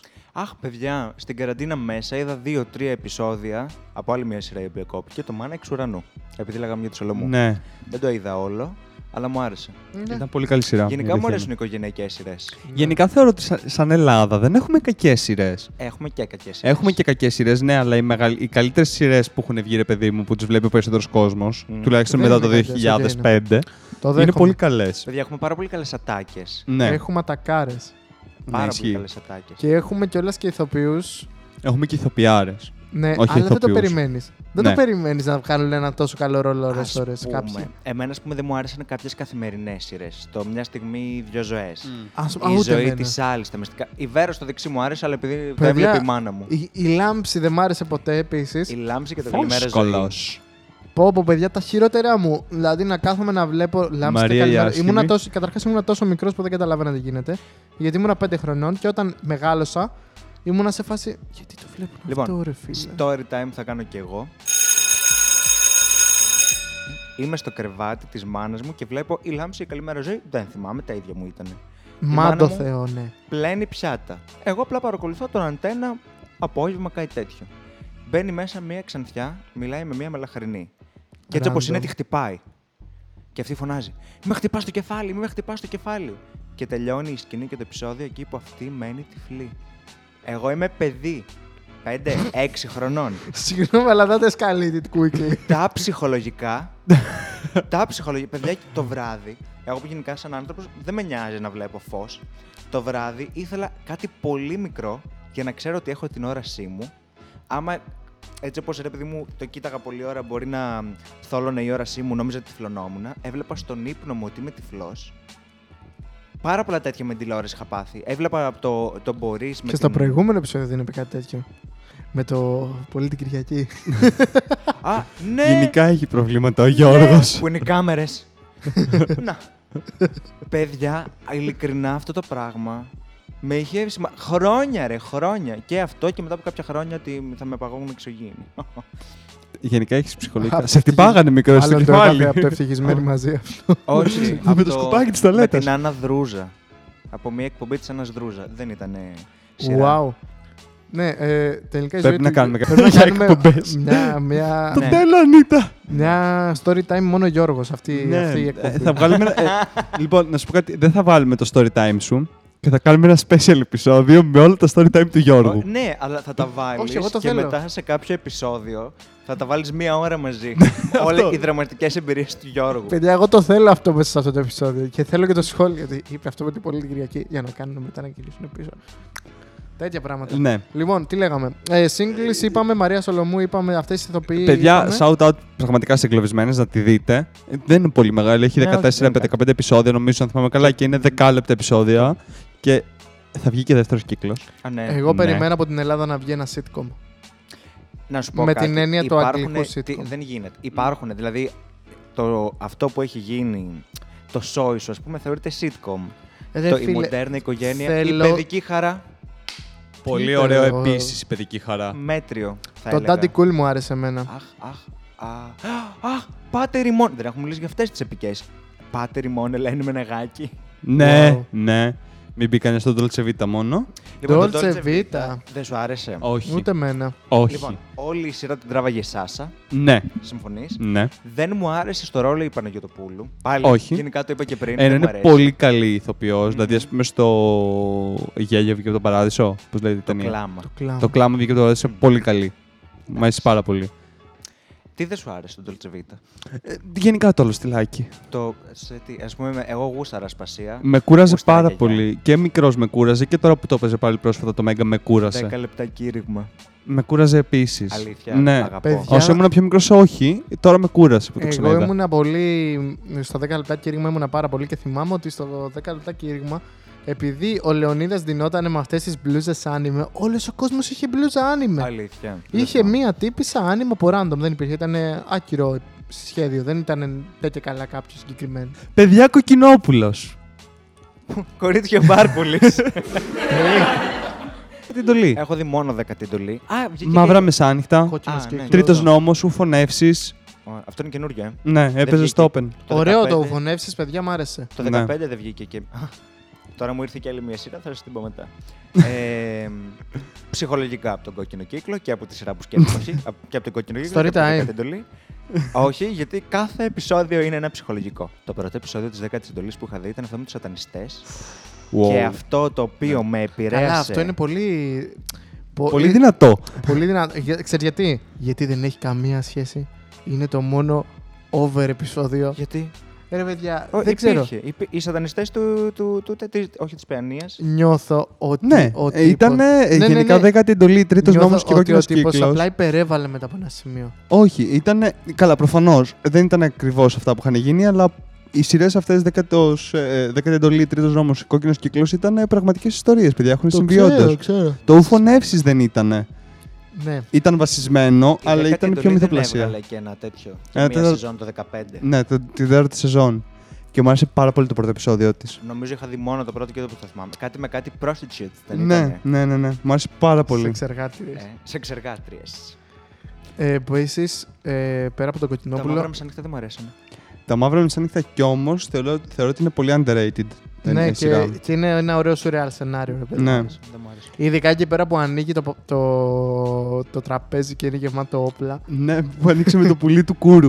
Ναι, ρε παιδί, εντάξει. Τέλειο. Να πω ότι θέλω να πω για μια σειρά η οποία μου άρεσε πάρα πολύ το intro της και επειδή ήταν το concept ότι μου άρεσε η όλη φάση, ήταν τα Άγρια Παιδιά. Έχουν γυρίσει κοντά στο σπίτι μου μια σκηνή. Το οποίο ήταν μια σειρά την οποία την έπαιζε βράδυ. Θες να μιλήσουμε αλήθεια. Έχουν γυρίσει στην περιοχή μου το Ψίθυρι Καρδιάς. Τι θυμήθηκε. Μη και μη. Μ' άρεσε. Μπάμπης και Μαρία. Όχι. Μαργαρίτα και Μιχάλης. Μαργαρίτα και Μιχάλης ήταν. Ναι. Που ήταν επίσης από την αργεντινική σειρά BKB, Bella and Bestia. Από ό,τι βλέπω εδώ. Ή το χαρά γνωρείτε. Αυτό ήθελα να πω. Άλλα ψυχολογικά το χαρά γνωρείτε. Γιατί την αδερφή μου τη λέγανε χαρά. Ακόμα τη λένε. Το τέτοιο. Πώς οικογενειακές ιστορίες. Που είχε. Να μιλήσουμε για οικογενειακές ιστορίες. Ρε φίλε, άμα αρχίσω από οικογενειακές ιστορίες θα κράξω τόσο πολύ. Ό,τι καλύτερο. Ό,τι καλύτερο. Παιδιά, αυτό που. Μια σειρά που είχε μια συγκεκριμένη. Ένα πολύ συγκεκριμένο. Τρέχει το νερό. Όχι, Ελένη. Λένη. Το βρήκα κι εγώ εδώ, Λένη. Το Αναστασία είναι το όνομα σου. Αναστασία. Μπορούμε αυτό να το βάλουμε για intro. Παιδιά, που ήταν από τα λίγα σεξιν που υπήρχαν. Και ήθελα να πω μία. Αστυνόμος Μπέκας, επίσης. Όλες αυτές οι αστυνομικές που έχουν βγει. Το LAPD. Τι σειρά ρε το LAPD. Να σου πω την καλύτερη παραγωγή που υπάρχει σε ελληνική σειρά. Έτερος εγώ. Είναι ότι. Τι είναι το έτερος? Δεν είναι ότι καλύτερο. Λοιπόν, όσον αφορά το έτερος εγώ, η πλοκή είναι ότι παρουσιάζει μια σειρά δολοφονιών που ακολουθούν τους άθλους του Θησέα. Ο κεντρικός καθηγητής εγκληματολογίας Δημήτρης Λαΐνης, που τον παίζει ο Πυγμαλίων Δαδακαρίδης, καλείται από τις αστυνομικές αρχές προκειμένου να βρει το συνθετικό κρίκο ανάμεσα στις δολοφονίες, να αποκρυπτογραφήσει τη σημασία των συμβόλων του Θησέα και να βοηθήσει την αστυνομία στο να εντοπίσει τον serial killer. Ο Άκης Ακελαρίου, ο Πέτρος Λαγούτης, ο Μάνος Βακούσης. Παίζουν πολλοί ηθοποιοί γνωστοί. Η Βίκη Παπαδοπούλου. Παιδιά, νομίζω. Και είναι πάρα πολύ καλή, να τη δείτε. Ότι υπάρχουν πάρα πολλές σειρές που μπορούμε να πούμε. Ναι, ξεκάθαρα.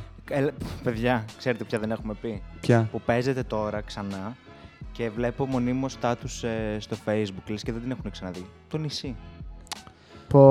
Ναι.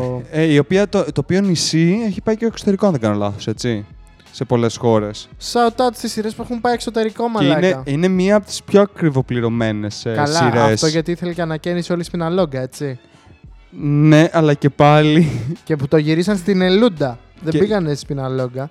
Και να μην ήταν. Εννοείς, όχι, το γυρίσουνε. Μέσα στη Σπιναλόγκα έχει γυριστεί, παιδιά, νομίζω. Όλο αυτό γυρίστηκε στην Ελούντα. Είναι απέναντι από τη Σπιναλόγκα. Ναι, και τα πλάνα της Σπιναλόγκα. Τα πλάνα της Σπιναλόγκα μπορούν να γυριστούν από την Ελούντα. Όχι, αυτά που είναι μέσα στη Σπιναλόγκα, ναι, μερικά είναι μοιρασμένα, να ξέρετε. Και το νησί έχει πάει σε Κύπρο, Σερβία, Αλβανία, Βουλγαρία, Κροατία, Τουρκία, Φιλανδία, Βοσνία, Ζεγοβίνη, Ουγγαρία, Ρωσία, Ηνωμένο Βασίλειο, Ρουμανία, Βόρεια Μακεδονία, Κουβέιτ. Γιατί δεν. Τι είναι το Κουβέιτ, χώρα. Όλα αυτά γιατί. Έχει πάει. Την έχουν αγοράσει. Έχουν αγοράσει τα δικαιώματα. Όπως επίσης νομίζω είχε πάει και το. Και παίζει μεταγλωτισμένα. Γιατί νομίζω αυτό το μεταγλωτισμένο μόνο εμείς δεν το έχουμε. Γενικά τους μεταγλωτίζουν τις σειρές. Όχι όλες. Όχι όλες οι χώρες. Και όχι όλες τις σειρές επίσης. Απλά η μεταγλώτηση είναι πολύ πιο ακριβή σαν παραγωγή. Καλά, ξεκάθαρα. Φαντάσου να έχεις κάποιον ηθοποιό να τον πληρώνει να σου μιλάει. Πώς λεγόταν η άλλη σειρά που είχε να κάνει. Και πώς ΕΔΕΜ. Τα μυστικά της ΕΔΕΜ επίσης έχουν πάει. Η παρέα της Φεγγαρόπετρας.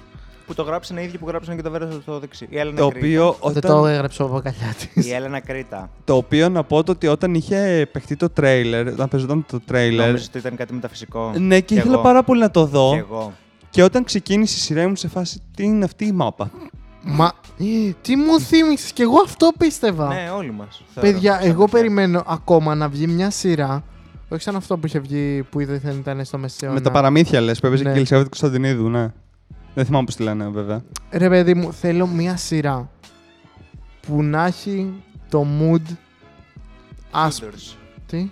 Tudors. Όχι, δεν ξέρω, για πες. Τι μου λες. Σε έκαψα. Όχι, λέγε. Σειρά είναι αυτό. Τα Tudors, ναι, ρε. Πολύ γνωστή. Ρε φίλε, θέλω μια σειρά ελληνική που να έχει το mood και τη βαρύτητα του σκηνικού μιας ξένης, χωρίς να φαίνεται γελία. Να με προσέχεις. Συμφωνώ. Παπακαλιάτες γενικά. Να με προσέχεις. Πολύ καλό soundtrack. Μέχρι εκεί. Συμφωνώ. Να με προσέχεις. Δηλαδή, ο Παπακαλιάτης είναι γράφο, ένας άντρας ο οποίος είναι θύμα και κλάψας και κάνει σεξ και θα τον υποδηθώ εγώ. Η λέξη που δεν λες. Ποια? Η λέξη που δεν λες. Δεν την έχω δει. Η λέξη που δεν λες. Πολύ καλή σειρά επίσης. Δεν την έχω δει ολόκληρη, η αλήθεια είναι. Δεν έχω καταφέρει ακόμα. Έχει βγάλει το αλφαβητάρι των σειρών εδώ πέρα. Ισχύει. Να δούμε πώς θα χρειάζεται να πούμε κάτι. Αυτό θέλω να δω. Μια σειρά ελληνική που να έχει. Που να έχει το στήσιμο μιας ξένης χωρίς να είναι γελίο. 7 θανάσιμες πεθερές. Ναι, ναι, αυτό ήθελα να πω τώρα. Είσαι το τέρι μου. Ναι, όχι. Βίκη Σταυροπούλου. Ναι, αλλά όχι.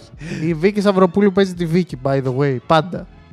Όχι, στις 7 θανάσιμες πεθερές δεν έχει όνομα. Έχει, αλλά δεν είναι Βίκη. Ότι παίζει το χαρακτήρα, τον εαυτό της παίζει, παιδιά. Άμα είναι έτσι πραγματικά και δεν είναι μια περσόνα. Είναι character. Παιδιά, πώς ζουν αυτοί οι ηθοποιοί. Έχετε δει τα καινούργια επεισόδια της Πολυκατοικίας? Ναι, είναι οκ. Παίζει Στεργιανού η Ειρήνη, η συνάδελφος, έτσι λέγανε. Δεν ξέρω αν παίζει τώρα στον κύκλο που θα βγει, αλλά παιδιά, είναι οκ, είναι το ίδιο πράγμα. Η Πολυκατοικία δεν είναι και παρετή. Πόσο ωραία τραγούδια έχουν βγει από σειρές όμως.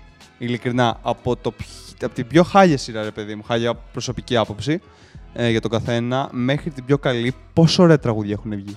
Έχουμε ωραία τραγούδια. Το να με προσέχεις. Μ' αρέσει. Το...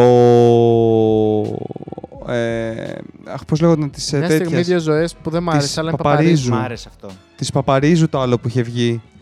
Έλα, το φιλί της ζωής. Αυτό είναι από ταινία. Ωραίο κι αυτό. Πώς λέγοντανε. Πόσο ρόκια. Ρε φίλε, πόσο ρόκ. Ξέρεις ποιο είναι πολύ ρόκ.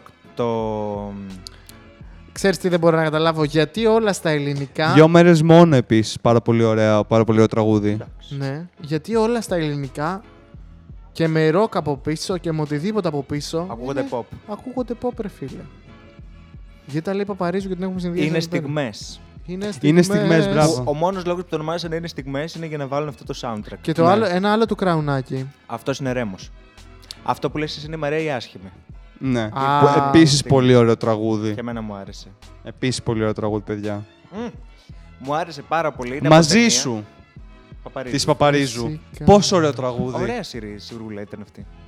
Και πόσο ωραίο τραγούδι. Η Τάμτα έλεγε το... Έλα στο ρυθμό μαζί μου που ήταν στους λατρεμένους μου. Κι άλλο ένα, κι άλλο ένα, κι άλλο ένα. Που ήταν σε ένα δέντρο το βίντεο κλιπ. Έλα, δεν ήταν. Δεν ήταν η Τάμτα. Αυτό ήταν. Α, το δεν τελειώνει έτσι, αγάπη. Ναι, έχεις μπερδευτεί που ήταν η Ζουμπουλία. Ναι. Και έκανε το βίντεο κλιπ της Τάμτα. Ναι. Επειδή είχε κάνει σ' άλλο τότε. Οκ. Okay. Αλλά. Έτσι, αγάπη. Και το παραπέντε πολύ ωραίο τραγούδι. Εντάξει. Ωραίο. Κουλ. Cool. Κάτσι. Ναι. Το μην αρχίζεις δημιουργούμενο. Αυτό είναι παραδοσιακό. Δεν βγήκε για τη σειρά. Δεν είναι όμως πολύ ωραίο. Ναι, αλλά δεν βγήκε για τη σειρά. Και γενικά είχα ακούσει κάποια στιγμή την εξατάκατο ότι όταν τα τραγούδια γραφόντουσαν για τη σειρά ήταν πολύ καλά τραγούδια. Τώρα που απλά παίρνουν τραγούδια και βάζουν στις σειρές, είναι το ένα χειρότερο και το άλλο. Όχι, απλά είναι το ένα χειρότερο και το άλλο. Ποιο τραγούδι γράψανε για μία σειρά? Και το να με προσέχεις. Το γράψανε για τη σειρά. Ναι, δεν νομίζω. Και για τη Μαρία την Άσχημη το soundtrack είναι για τη σειρά γραμμένο. Πόσο σ' αγαπώ. Αυτό είναι πιο παλιό τραγούδι. Νομίζω ο Κραουνάκης το γράψε για τη σειρά. Όχι, παιδιά. Ο Κραουνάκης βγήκε εκεί που ήταν pansexual. Παιδιά, και για τον Ισή γράφτηκε τραγούδι. Ποιο? Το soundtrack. Σιωπή. Πώς λέγεται αυτό? Έλα, παιδιά, πριν λίγο το σκεφτόμουν. Έτσι μου ήρθε τον Ισή.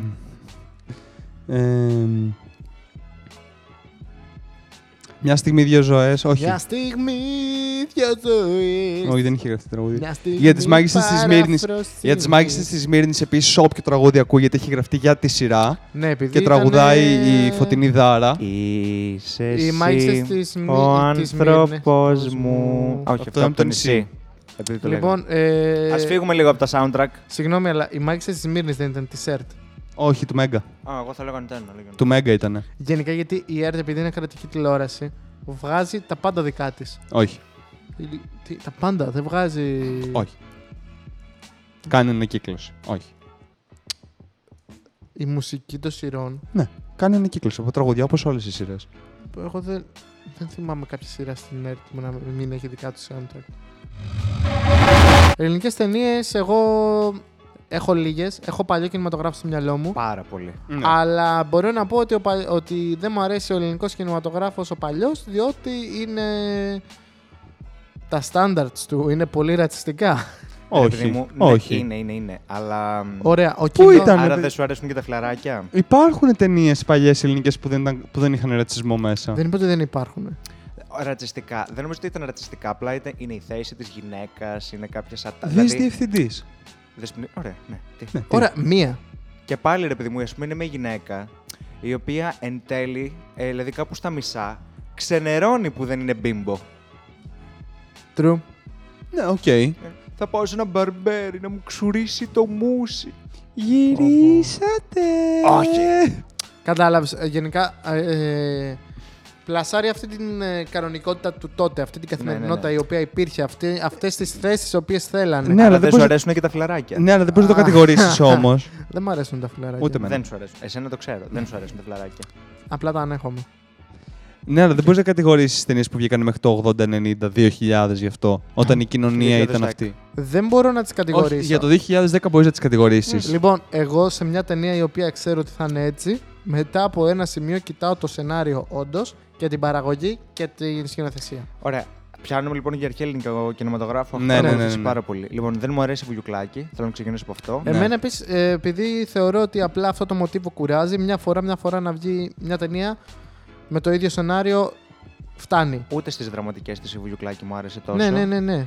Εντάξει, το Υπολογαγός Νατάσα μου άρεσε σαν παραγωγή προσωπικά. Στην Υπολογαγό Νατάσα, που αν δεν ήταν η Βουγιουκλάκη, νομίζω θα μου άρεσε πολύ περισσότερο.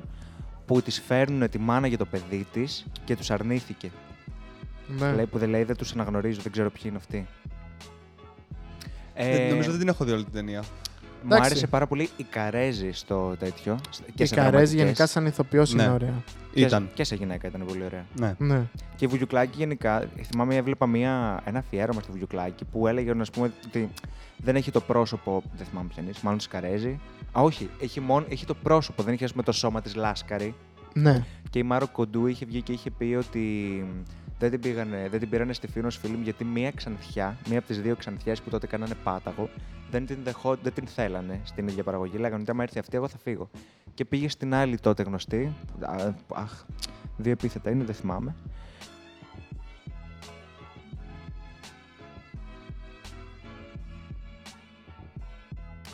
Που είναι μονίμως. Δεν είναι μονίμως ένας χαρακτήρας. Ναι, αλλά με κουράζει. Γιατί άμα πάει σε μια ταινία, το Δράκο.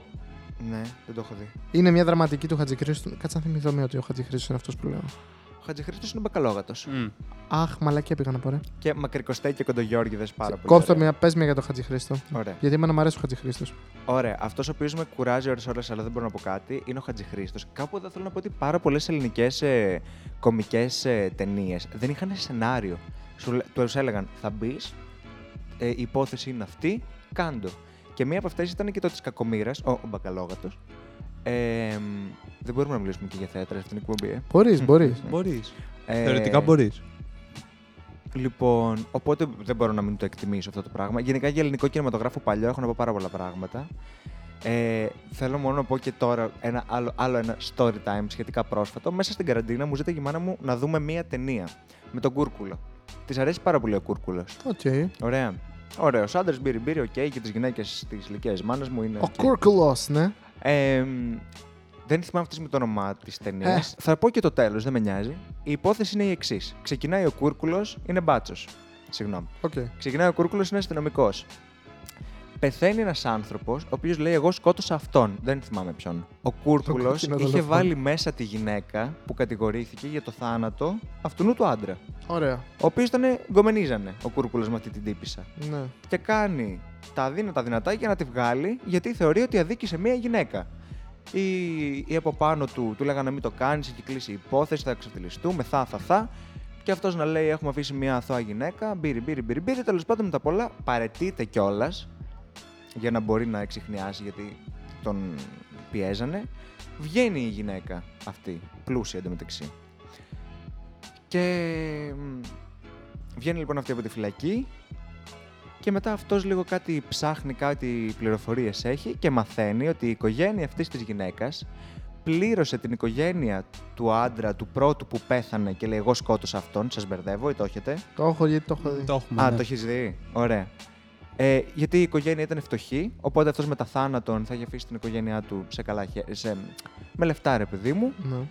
Και τελικά αυτή η γυναίκα τον είχε σκοτώσει τον άντρα. Και είναι όλη η υπόθεση να τη βγάλουμε από τη φυλακή και να κάνει τα δυνατά Κούρκουλος. Μετά να κάνει τα δυνατά για να την ξαναβάλει. Παρετείται, κάνει, ράνει. Δηλαδή επειδή είναι μαλάκας ο Κούρκουλος. Δεν μπορώ να πω μαλάκας. Θα πω. Επειδή είναι λοιπόν ο Κούρκουλος αυτός που είναι. Ολόκληρη ταινία μαλάκα. Αν δηλαδή φαντάσου ταινία, αυτή η γυναίκα είναι αθώα. Δεν μπορούμε να κάνουμε κάτι. Ο Κούρκουλος εντάξει, θα γυρίσει τη δουλειά μου. Τέλος! Και είναι όλα στη δικαιοσύνη. Wow. Παιδιά, έγινα έξαλλος. Έβλεπα την ταινία αυτή και γινόμουν έξαλλος. Και άλλη μια ταινία μου άρεσε πάρα πολύ δραματική. Που δεν τη θυμάμαι καθόλου. Το μόνο που θυμάμαι είναι ότι μια μπουλντόζα κατέστρεψε το χέρι του πρωταγωνιστή, ο οποίος ήταν δημοσιογράφος. Δεν θυμάμαι τίποτα άλλο. Βοήθησες πάρα πολύ αυτή τη στιγμή. Τίποτα άλλο δεν θυμάμαι. Δεν μου αρέσουν ελληνικές δραματικές, μου αφήνουν ψυχολογικά και αυτές. Ναι, ξέρεις γιατί. Κάτι που δεν σου αφήνει ψυχολογικά, Γιώργο μου. Γιατί οι ελληνικές παραγωγές και οι ελληνικές ταινίες βασίζονται στην καθημερινότητα. Αυτή που βλέπουμε. Θα μπορούσε. Και μπορείς πολύ εύκολα να ταυτιστείς. Και είναι πολύ περίεργο. Είναι πολύ περίεργο να μπορείς να ταυτιστείς τόσο εύκολα με μια ταινία. Μου κάνεις εμένα το δάχτυλο έτσι. Εγώ θέλω να μιλήσω για μια εταιρεία παραγωγής συγκεκριμένη. Καραγιάννης Καρατζόπουλος, σημήθηκα. Ναι. Δεν ήθελα να μιλήσω όμως για αυτήν. Θέλω να μιλήσω. Ναι, άνοιξε λάθος μισό. Θέλω να πω ακριβώς τον τίτλο πώς είναι. Θούβου ταινίες γέλιου. Δεν μου άρεσε πάρα πολύ βαγκός. Παιδιά, τον θεωρώ από τους καλύτερους ηθοποιούς που έχουμε στην Ελλάδα, κωμικούς. Και στις και πιο καινούργιες παραγωγές που έχει παίξει ήταν πάρα πολύ καλός. Αχ, ναι. Που, αν θυμηθείς τον ηρώ μου, εκεί δεν έπαιζε, θυμάμαι. Και ο Αλεξανδράκης. Ναι. Θεωρώ ότι είναι πάρα πολύ καλός ηθοποιός, είχε πάρα πολύ γέλιο. Αυτό. Μου άρεσε πάρα πολύ ο Βέγκος σε μία ταινία του Ηλιόπουλου, νομίζω ήταν ο Ατσίδας. Έχουν πει ότι ήταν ο Ατσίδας. Που πάει να πιει καφέ ο Ηλιόπουλος. Εδώ πέρα θέλω να βάλω μια παρένθεση που φαίνονται ας πούμε τα πρότυπα της τότε εποχής που είπε ο Μπάμπης, γιατί ο Ηλιόπουλος τα έχει με μια γυναίκα, την ατίμασε και ο αδερφός της. Την έχεις δει την ταινία? Και ο αδερφός της τον ψάχνει. Γιατί και αυτό. Και πάει λοιπόν εκεί πέρα και χτυπάει παλαμάκια. Και έρχεται ρε παιδί μου ο σερβιτόρος, ο Βέγκος. Ο Βέγκος, ο Τσίδας είναι ο Ηλιόπουλος, ναι. Και έρχεται ο Βέγκος και κάνει κάτι παραγγέλνει, δεν θυμάμαι τι, και κάνει δεν έχουμε. Και λέει τότε μια λεμονάδα. Ούτε λεμονάδα έχουμε. Και κάνει, ξέρω, τι έχετε. Και λέει τίποτα, γιατί χτύψεις παλαμάκια, δεν μου αρέσει, είναι το ήρτζι μου. Το ήρτζι. Ναι, ποτέ δεν κατάλαβα, δεν ξέρω τι σημαίνει το ήρτζι. Ακόμα δηλαδή, δεν το έχω ψάξει ποτέ μετά από τόσα χρόνια. Και μου άρεσε πάρα πολύ εκεί πέρα. Και καθόταν και έλεγε και κάτι φιλοσοφικά και έλεγε. Τύπου όλα τα φιλοσοφικά τελειώνανε με το. Έχουμε όλοι έναν προορισμό, το θάνατο. Αλλά τα λέγε έτσι, πάρα πολύ ωραία. Αλλά έχουμε όλοι έναν προορισμό, το θάνατο. Εγώ θέλω να πω ότι μία από τις αγαπημένες μου ταινίες ελληνικές είναι το El Greco. Α, έχουμε πάει στις πιο καινούργιες. Απλά ήθελα να την πω. Δεν την έχω δει, η αλήθεια. Είναι ωραία. Γενικά θα σου πω από παλιές ταινίες έχω αρκετές αγαπημένες. Αλλά δεν θυμάμαι ποτέ τίτλους. Ναι, οκ. Είμαι σε φάση απλά βάζω τηλεόραση άμα παίζει κάτι. Άμα δω σκηνή που μου θυμίζει κάτι, μπορεί να κάτσω ότι δω. Είχα μια περίοδο που έβλεπα πολύ τρίτο κανάλι γνωστής εταιρείας. Με δορυφορικά κανάλια. Το οποίο παίζει. Μόνο ελληνικές ταινίες και κατά κύριο λόγο, κατά βάση, παλιές, ασπρόμαυρες και έτσι. Οπότε δεν ξέρω αν θέλω να μιλήσω για παλιές. Εξαιτίας αυτού, ρε παιδί μου, το ότι είναι πολλές οι οποίες μου αρέσουν, δεν θυμάμαι. Δηλαδή και τώρα που κοιτάω λίστα με όλες τις ταινίες, λέω αυτή κάτι μου θυμίζει, αλλά δεν είμαι και σίγουρος. Εγώ έχω να πω για αγαπημένη ελληνική ταινία. Παλιά ή καινούργια? Γενικά. Είναι το Μια Μέλισσα τον Αύγουστο. Α, ναι, το 15 Αύγουστος ή Μια Μέλισσα τον Αύγουστο. Μια Μέλισσα τον Αύγουστο. Με τον Αθερίδη. Ναι, το άνοιξα λάθος. Ναι, και εγώ αυτή. Ήθελα να την πω και εγώ αυτή. Ναι. Γιατί μου άρεσαν πάρα πολύ από πάντα. Μου άρεσαν πάρα πολύ οι ερμηνείες. Μου άρεσε πάρα πολύ το ότι έβλεπε τον εαυτό. Ότι, ρε παιδί μου, ποιο είναι το θέμα, ότι είναι μία μέλισσα. Αυτοί είναι ναυαγία, αν θυμάμαι καλά. Όχι ναυαγία. Όχι, έχουν πάει διακοπές. Έχουν πάει διακοπές και έχουν ξεμείνει κάπως. Σε έναν ναυαγή είναι στην ουσία. Έχουν ξεμείνει στο απέναντι νησί από τις διακοπές τους που έχουν πάει με τη βάρκα και τον τσιμπάει μια μέλισσα τον Αύγουστο. Και βρίσκει τον άλλο του εαυτό που είναι ο άλλος ο πολύ γνωστός ηθοποιός. Θυμάμαι τον Αθερίδη επειδή βλέπω τα βίντεο της κόρης του στο YouTube με τα τραγούδια που μου αρέσουν. Μια μέρα θα πεθάνεις. Γι' αυτό πάρ' το σερί, μια μέρα θα την κάνεις. Και εσύ και εσύ και εσύ. Τέλος πάντων. Πνευματικά δικαιώματα. Δεν ξέρω. Shout out στην κυρία Θερίδου. Λοιπόν, τέλος πάντων, όπου βρίσκει ότι έχουν βρει αυτούς τους δύο ηθοποιούς οι οποίοι είναι υπέροχοι για μένα. Δηλαδή είναι πάρα πολύ καλοί ηθοποιοί. Γιατί είναι από αυτούς οι οποίοι έχουν το δικό τους χαρακτήρα, τον δίνουν σε αυτό που παίζουν, αλλά ξαφνικά είναι ένας άλλος άνθρωπος. Δεν ξέρω πώς το κάνουνε. Και η Σμαράγδα, η Καρύδη, επίσης το κάνει. Γιατί από τη μια στιγμή είναι η Ντάλια, αλλά άμα πάει η Σμαράγδα Καρύδη σε άλλη ταινία, δεν είναι η Ντάλια. Ναι. Και ας είναι το ίδιο παραστατικό. Και αυτό ήταν και το πρόβλημα του Καπουτζίδη, παρένθεση. Και δεν ήθελε καθόλου την Καρύδη στο ρόλο της Ντάλιας, γιατί θεωρούσε ότι είναι πολύ ξινή. Και ήθελε τη Δανδουλάκη. Ναι. Αλλά δεν δέχτηκε, νομίζω, η Δανδουλάκη. Ναι, νομίζω και εγώ. Και αυτό. Δεν είναι η Ντάλια. Όπως επίσης. Η Σμαράγδα Καρύδη είναι αλητός χαρακτήρης. Είναι η κατούλα από τον Bolt, ας πούμε. Έχει πάρα πολλά τέτοια. Και απλά έχει φέρει τον πρωταγωνιστή σε αυτή τη μάχη με τον εαυτό του, έτσι ώστε να αποδεχτεί και τον έναν και τον άλλο του χαρακτήρα. Και ναι. Μ' άρεσε πάρα πολύ. Νομίζω απλά ταυτίστηκα. Θέλω να πω ότι μου άρεσε πάρα πολύ η Σμαράγδα Καρύδη, μου άρεσε πάρα πολύ και στην Ταντά. Παίξει. Ναι. Στην Ταντά. Ναι. Το θυμάμαι. Που γούσταρε τελικά την Νταντά. Ναι. Και ψάχνω να βρω μια συγκεκριμένη ταινία στην οποία είχε παίξει η Σμαράγδα Καρύδη, την οποία δεν μπορούμε τίποτα να θυμηθώ. Μην πούμε γιατί. Όχι, θέλω να την πω τη συγκεκριμένη ταινία. Okay. Είναι η ταινία που έχει μια ποδοσφαιρική ομάδα. Κληρονόμος. Κληρονόμος. Ναι. Η οποία μου άρεσε πάρα πολύ αυτή η ταινία και μου άρεσε και πάρα πολύ και το soundtrack της ταινίας. Μπορώ να πω. Θύμησέ μου. Μια γυναίκα όλα τα μπορεί. Ναι. Που τραγουδάει επίσης η Καρύδη. Τραγουδάει και η Καρύδη, ναι. Έχει ένα κουπλέ, νομίζω, κάτι τέτοιο. Ποια η γνώμη σας, θα σας πω όχι μόνο για το «Αν», σαν ταινία, για το γεγονός ότι το «Αν» είναι κατά μία άποψη spin-off του «Ή δεν γίνει να φοβείτε τον άντρα». Την έχω δει, δεν μου άρεσε γενικά σαν ταινία. Γι' αυτό λέω όχι για την ταινία. Ποια ταινία δεν σου άρεσε, το «Αν»? Το «Ή δεν γίνει να φοβείτε τον άντρα», την έχεις δει? Ξέρεις ποια ταινία είναι? Παπακαλιάτσα γι' αυτό. Ποιο? Είναι παλιά ταινία με το «Σκασμός εσύ, Αντωνάκη μου». «Σκασμός εσύ, Αντωνάκη μου», ωραία. Στο «Αν» υποτίθεται ότι οι γιαγιάδες της πρωταγωνίστριας, ας νοούν, ας γκόμενο του Παπακαλιάτη, παίζουν και είναι σαν να εμφανίζονται τα Q και να μιλάνε αυτοί και καλά για το ότι είναι αγάπη, τι είναι έρωτας, τι είναι το ένα, τι είναι το άλλο. Η Μάρο Κοντού και ο Γιώργος κάτι. Δεν μου έρχεται η Αντώνη. Και είναι, αυτοί οι δύο κάνουν τους ρόλους που κάνανε πριν 50 χρόνια στο «Ή δεν γίνει να φοβείτε τον άντρα». Ωραία. Και η εγγονή τους είναι η γκόμενη του Παπακαλιάτη. Οπότε γι' αυτό λένε, δεν είναι spin-off σε καμία περίπτωση, αλλά μου άρεσε πάρα πολύ. Το συγκεκριμένο κομμάτι μόνο. Γενικά το «Αν» σαν ταινία δεν μου άρεσε. Η αγαπημένη σου ταινία όμως? Ελληνική. Ναι. Πρέπει να το σκεφτώ πάρα πολύ, δεν ξέρω, δεν μου άρεσε. Ελληνική ξένη. Καλά, γεια σας. Ελληνική ξένη. Ελληνική παλιά ή ελληνική καινούρια? Ελληνική ταινία γενικά. Γενικά. Ναι.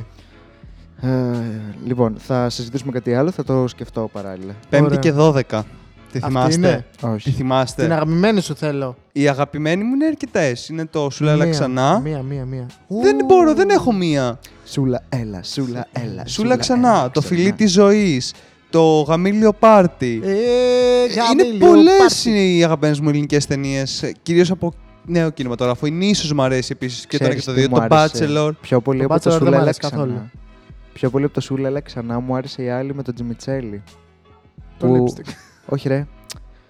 Το «Οξυγόνο». Όχι. Γιατί και το «Οξυγόνο» είναι πολύ καλή ταινία και θέλω να τη συζητήσουμε. Μακρυπούλια, Τζεμιτσέλης, την χωρίζεις στα γενέθλιά της. Μισό, θα σου πω. Αγίου Βαλεντίνου, γενέθλια. Θα σου πω, δώσ' μου μισό λεπτάκι. Μη μου το πεις μόνο. Μόλις χώρισα. Έλα, μωρή μαλάκα. Μόλις χώρισα. Θα βγω να τα σπάσω. Που έκανε και το υπέροχο remake το «Νύχτα στάσου» μια στιγμή. Ναι. Τέλειο. Το «Φιλί της ζωής». Καλό. Δεν μου άρεσε ο πρωταγωνιστής τόσο, αλλά ήταν φτιαγμένος ο ρόλος γι' αυτόν. Πολύ καλή. Ο χειρότερος ηθοποιός σε αυτή την ταινία ήταν ο Θέμης. Ναι, ισχύει. Σαν να λέει ποίημα στο σχολείο ήταν κάθε του ατάκα. Ναι. Χάλια. Η Δούκα υπέροχη. Η Παπουτσάκη μέτρια όπως πάντα, απλά είναι όμορφη. Μπορώ να το πω αυτό πιο ωραίο ποιημένα, μην μου κάνει καμιά μήνυση. Ψυχή βαθιά. Όχι, δεν μου λέει κάτι. Επίσης, ούτε το «Οξυγόνο» έχω δει. Ναι. Λοιπόν, για το «Οξυγόνο», θεωρώ ότι είναι μία από τις καλύτερες ελληνικές ταινίες που έχει βγει ποτέ. Αλλά έχω δει τη σκηνή που παίρνει η πίπα ή τέτοια από τον. Που παίρνει η πίπα ή τέτοια από τον τέτοιο, όχι που παίρνει ο τέτοιος από τον τέτοιο. Εκεί δεν είναι. Παίζει και ο Τσιμιτσέλης εκεί. Ναι. Που τον βιάζουνε. Ναι. Τελικά έχω δει κάποιες σκηνές. Η πλοκή είναι γενικά έχει σε μια περιφερειακή πόλη, λέει, ζουν στο ίδιο σπίτι. Βαριά σενάρια είναι αυτά για ελληνικό κινηματογράφος. Αυτό ήταν όντως βαριά ταινία. Ναι. Απ' τις... Και έχει πάει και στο εξωτερικό με τον τίτλο The Blackmailed Boy. Ναι. Ναι. Και παίζει και η Σολομού στο Οξυγόνο. Νομίζω όχι. Η Joy Sevidi παίζει σίγουρα. Ναι, γενικά η πλοκή είναι σε μια επαρχιακή πόλη, ζουν στο ίδιο σπίτι η Μάγδα, ο άρρωστος σύζυγος της Μανώλης, ο γιος τους Χρήστος, η κόρη τους Γιώτα και ο γαμπρός τους Στέλιος. Ο Χρήστος είναι σε σχέση με την Τζία, η οποία έχει έναν γιο, τον Τίμο. Ο Χρήστος και ο Στέλιος θέλουν να πολλοτριώσουν ένα οικόπεδο. Προκειμένου να το καταφέρουν, ο Χρήστος προσεγγίζει ερωτικά τον αντιδήμαρχο και έτσι ξεκινά μια θυελώδης σχέση. Ο αντιδήμαρχος είναι παντρεμένος με τη Βίκη και έχουν δύο παιδιά. Στην πορεία αποκαλύπτεται η κρυφή σχέση της Μάγδας με τον Στέλιο.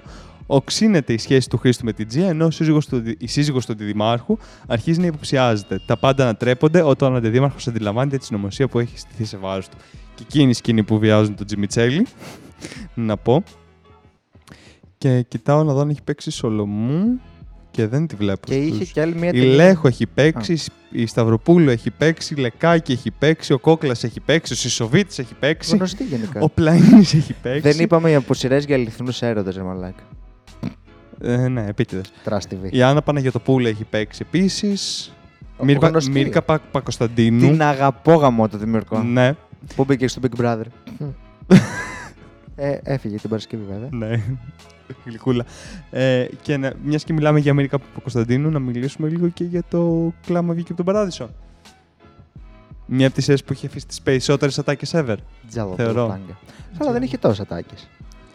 Το Τζέλα στο δεν είχε Τροπικάνα. Ναι, δεν είχε τόσες ατάκες. Το Night Club Τροπικάνα, by the way, φτιάχνει μετά. Υπήρχε. Μετά. Ναι, συγγνώμη, αυτό ήθελα να... Ναι, ένα μεντί επίσης να πω στο Οξυγόνο. Μαρία Καβογιάννη. Ναι, ένα μεντί έπαιρνε επίπα από τον... Γενικά είναι πάρα πολύ καλή σειρά, παιδιά, να τη δείτε. Σειρά. Ταινία, το Οξυγόνο, ναι. Σειρά, πώς τόλμησες. Παιδιά, το Οξυγόνο είναι με μια παραλία που τραβάνε ένας μαλακιάς στον άλλον. Δεν έχω δει κάτι αιώνες τώρα, δεν θυμάμαι. Το πότε είναι. Είναι του... Του παλιά, είναι 2003-2004. Α, λοιπόν, straight story. Ήθελα να το πω, να το σχολιάσω. Έχει φάει μήνυση το Μέγκα, νομίζω, γι' αυτό από το Εσουρού. Α, ναι. Για το Straight Story, ναι. Τι είναι το Straight Story? Λοιπόν, είναι μια ταινία η οποία έχει βγει και κάποια χρόνια, ρε παιδί μου. Εγώ ήμουν δημοτικό όταν την είδα. Και δεν την πολύ κατάλαβα τότε, αλλά οκ. Okay. Που είναι ένας κόσμος αντίστροφος όσον αφορά τη σεξουαλικότητα. Mm-hmm. Το συνηθισμένο το καθημερινό. Και είναι του 6, έτσι. Δύο άντρες μαζί, δύο γυναίκες μαζί. Και άμα είσαι straight, είναι. Περίεργο. Ναι. Και είναι. Α, έχει και το. Δεν μπορώ. Πρέπει να κάνουμε μια εκπομπή με soundtracks. Πρέπει να κάνετε και να με καλέσετε μια εκπομπή με soundtracks. Το Επικίνδυνα σε θέλω, σαν soundtrack από τον serial. Επικίνδυνα σε θέλω. Τους serial. Τους, ναι. Που παίζει ο Νανιάδης, πάλι δεν μου αρέσει ιδιαίτερα. Ο Κυριακίδης επίσης. Κυριακίδης αγαπώ. Και τον άντρα του στην ταινία. Ναι. Ο Χατζηπαναγιώτης. Guest star Ελισάβετ Κωνσταντινίδου, στην τελευταία σκηνή. Και η Χατζιαργύρη είχε κάνει guest star στο Straight Story. Δεν θυμάμαι. Είναι στη σκηνή με την καφετέρια. Είναι σε μια καφετέρια, ρε παιδί μου, και είναι το straight ζευγάρι και η Χατζιαργύρη γυρνάει και τους τη λέει τύπου, αν θυμάμαι καλά. Επειδή είναι straight. Δεν το θυμάμαι καθόλου. Ναι. Και είχε. Με το straight bar που μπήκανε και τους βγάλανε έξω. Ναι. Ένιωσα εκείνη τη στιγμή. Δηλαδή τώρα που το σκέφτομαι, νιώθω ότι είναι το. Εκείνο τον μπάρ στην Αμερική που μπήκανε και οι άλλοι αντισταθήκανε. Το Stonewall. Το Stonewall ήταν. Που ξεκίνησε το Pride. Stonewall ήταν το μπάρ. Που ξεκίνησε το Pride. Ναι, Stonewall Inn. Okay. Ναι, στην Νέα Υόρκη. Αν δεν κάνω λάθος. Και ναι, όντως έχει φάει το Μέγκα, έχει φάει μήνυση και πολύ μεγάλη ποινή κιόλας από το Εσουρού που είχε παίξει αυτή την ταινία. Είχε γίνει χαμός γενικά που παίχτηκε στην ελληνική τηλεόραση τέτοιο πράγμα. Ναι. Παιδιά, αυτές τις ταινίες πού μπορούμε να τις ξαναβρούμε? Στο YouTube. Στο ίντερνετ. Στο YouTube συγκεκριμένα. Όχι μόνο στο YouTube, ρε παιδί μου. Δηλαδή, με μια κάποια λιγότερο κακή ποιότητα, κάπου πειρατικά. Ναι. Αλλά μάλιστα. Το καλό θα ήταν να πας σε ένα βίντεο κλαμπ το οποίο δεν έχει κλείσει και να την νοικιάσεις από εκεί. Και αν έχεις βίντεο. Είναι την αγοράσω. Βίντεο. Και DVD, ρε παιδί. DVD, ναι. Βίντεο. βίντεο. Είναι τόσο παλιές. Πω, παιδιά, Blu-ray. Σκέφτομαι ότι... Ξέρεις, σκέφτομαι ότι είμαστε... Πεθαίνω για σένα. Πεθαίνω για σένα. Ναι, δεν το έχω δει. Που έχει βγει και το τραγούδι για την ταινία. Πολύ ωραία ταινία, ρε μαλάκα, το Πεθαίνω για σένα. Είναι απίστευτη ταινία, επίσης μου αρέσει πάρα πολύ που ο Γιώργος... Κι άλλο σουρεάλ τέτοιο, ρε φίλε, κι άλλο σουρεάλ σενάριο που γάμαει.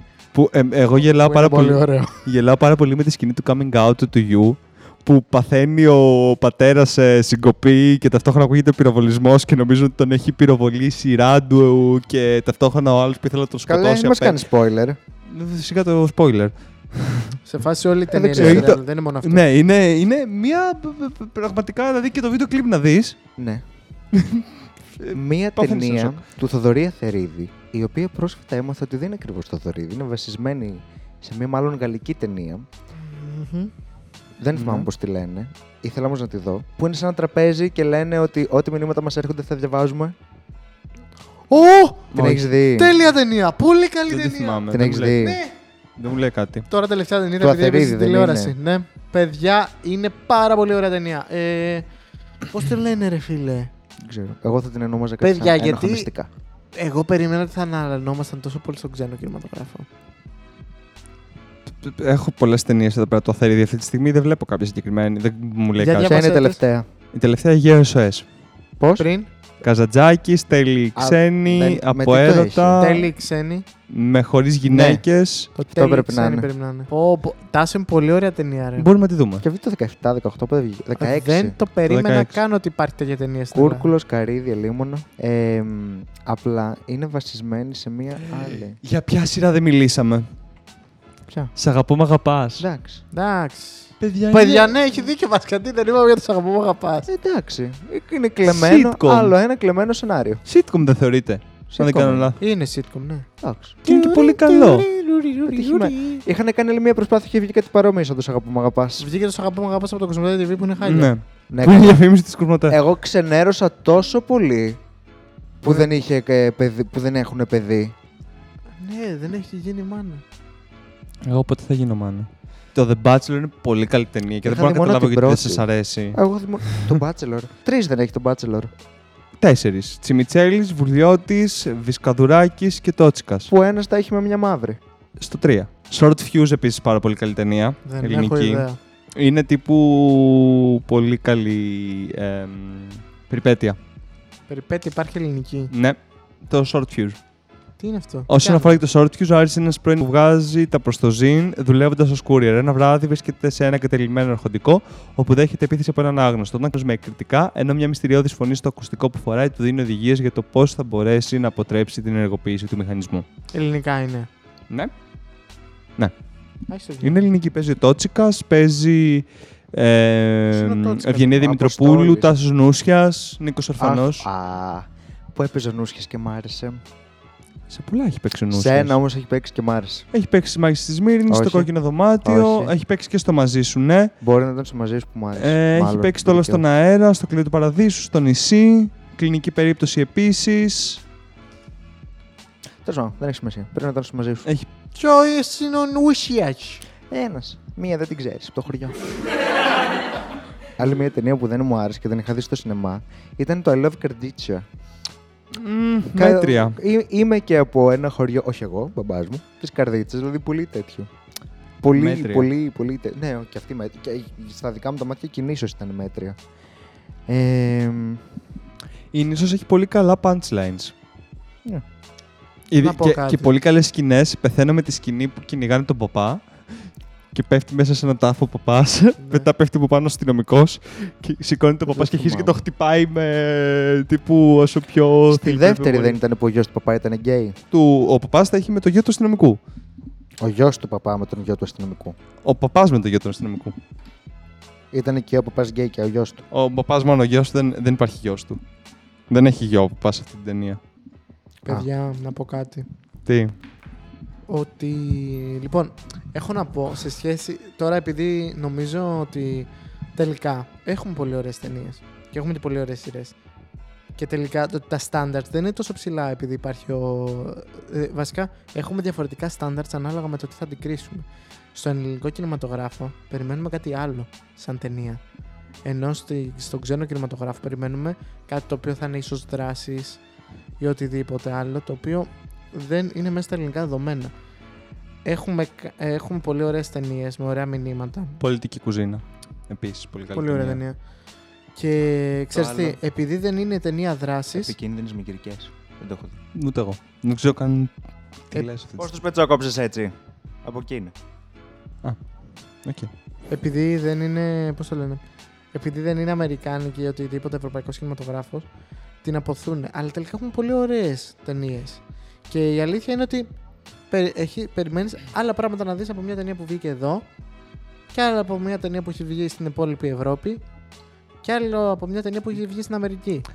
Αντίστοιχα και στις σειρές γίνεται αυτό όμως. Γιατί άμα σκεφτείς πόσες σειρές δηλαδή λες, άμα είχε γυριστεί αυτή στην Αμερική, θα ήταν υπέροχη. Εγώ συνήθως λέω σε άλλο κανάλι, γιατί άμα βλέπω αμερικάνικη σειρά, λέω θα ήταν πολύ ωραία αν ήταν στο HBO. Ναι. Όπως επίσης μπορούμε να δούμε και το διαφορετικό τρόπο που προσεγγίζουν τον κινηματογράφο στις πιο ανατολικές χώρες. Στην Ινδία, στην Ιαπωνία, στην Κορέα. Στην Κορέα δεν είναι πολύ ωραία. Ξέρετε για ποια σειρά και ταινία δεν έχουμε μιλήσει καθόλου? Safe Sex. Όχι. Είναι και σειρά και ταινία. Ναι. Ελληνική. Ναι. Ευτυχισμένοι μαζί. Και το έπαιζε η ΕΡΤ. Η ΝΕΤ συγκεκριμένα. Λούφα και παραλλαγή. Α, ήταν και σειρά. Ναι, στη ΝΕΤ. Πω. Δεν τα έχω δει ποτέ. Λούφα και παραλλαγή, αλήθεια. Παιδιά. Η Λούφα και παραλλαγή πριν γίνει η ταινία ήταν σειρά πολλών επεισοδίων κιόλας. Και μετά έγινε. Νομίζω ταινία... το ανάποδο. Έγινε ρε φίλε, ο Μπαλούδας. Νομίζω όχι. Κι όμως, πρώτα βγήκε η ταινία το 1984. Ναι. Μετά βγήκε η σειρά. Η παλιά ή η καινούργια? Ποια παλιά και καινούργια? Υπήρχε μόνο καινούργια. Σε εισαγωγικά. Τι?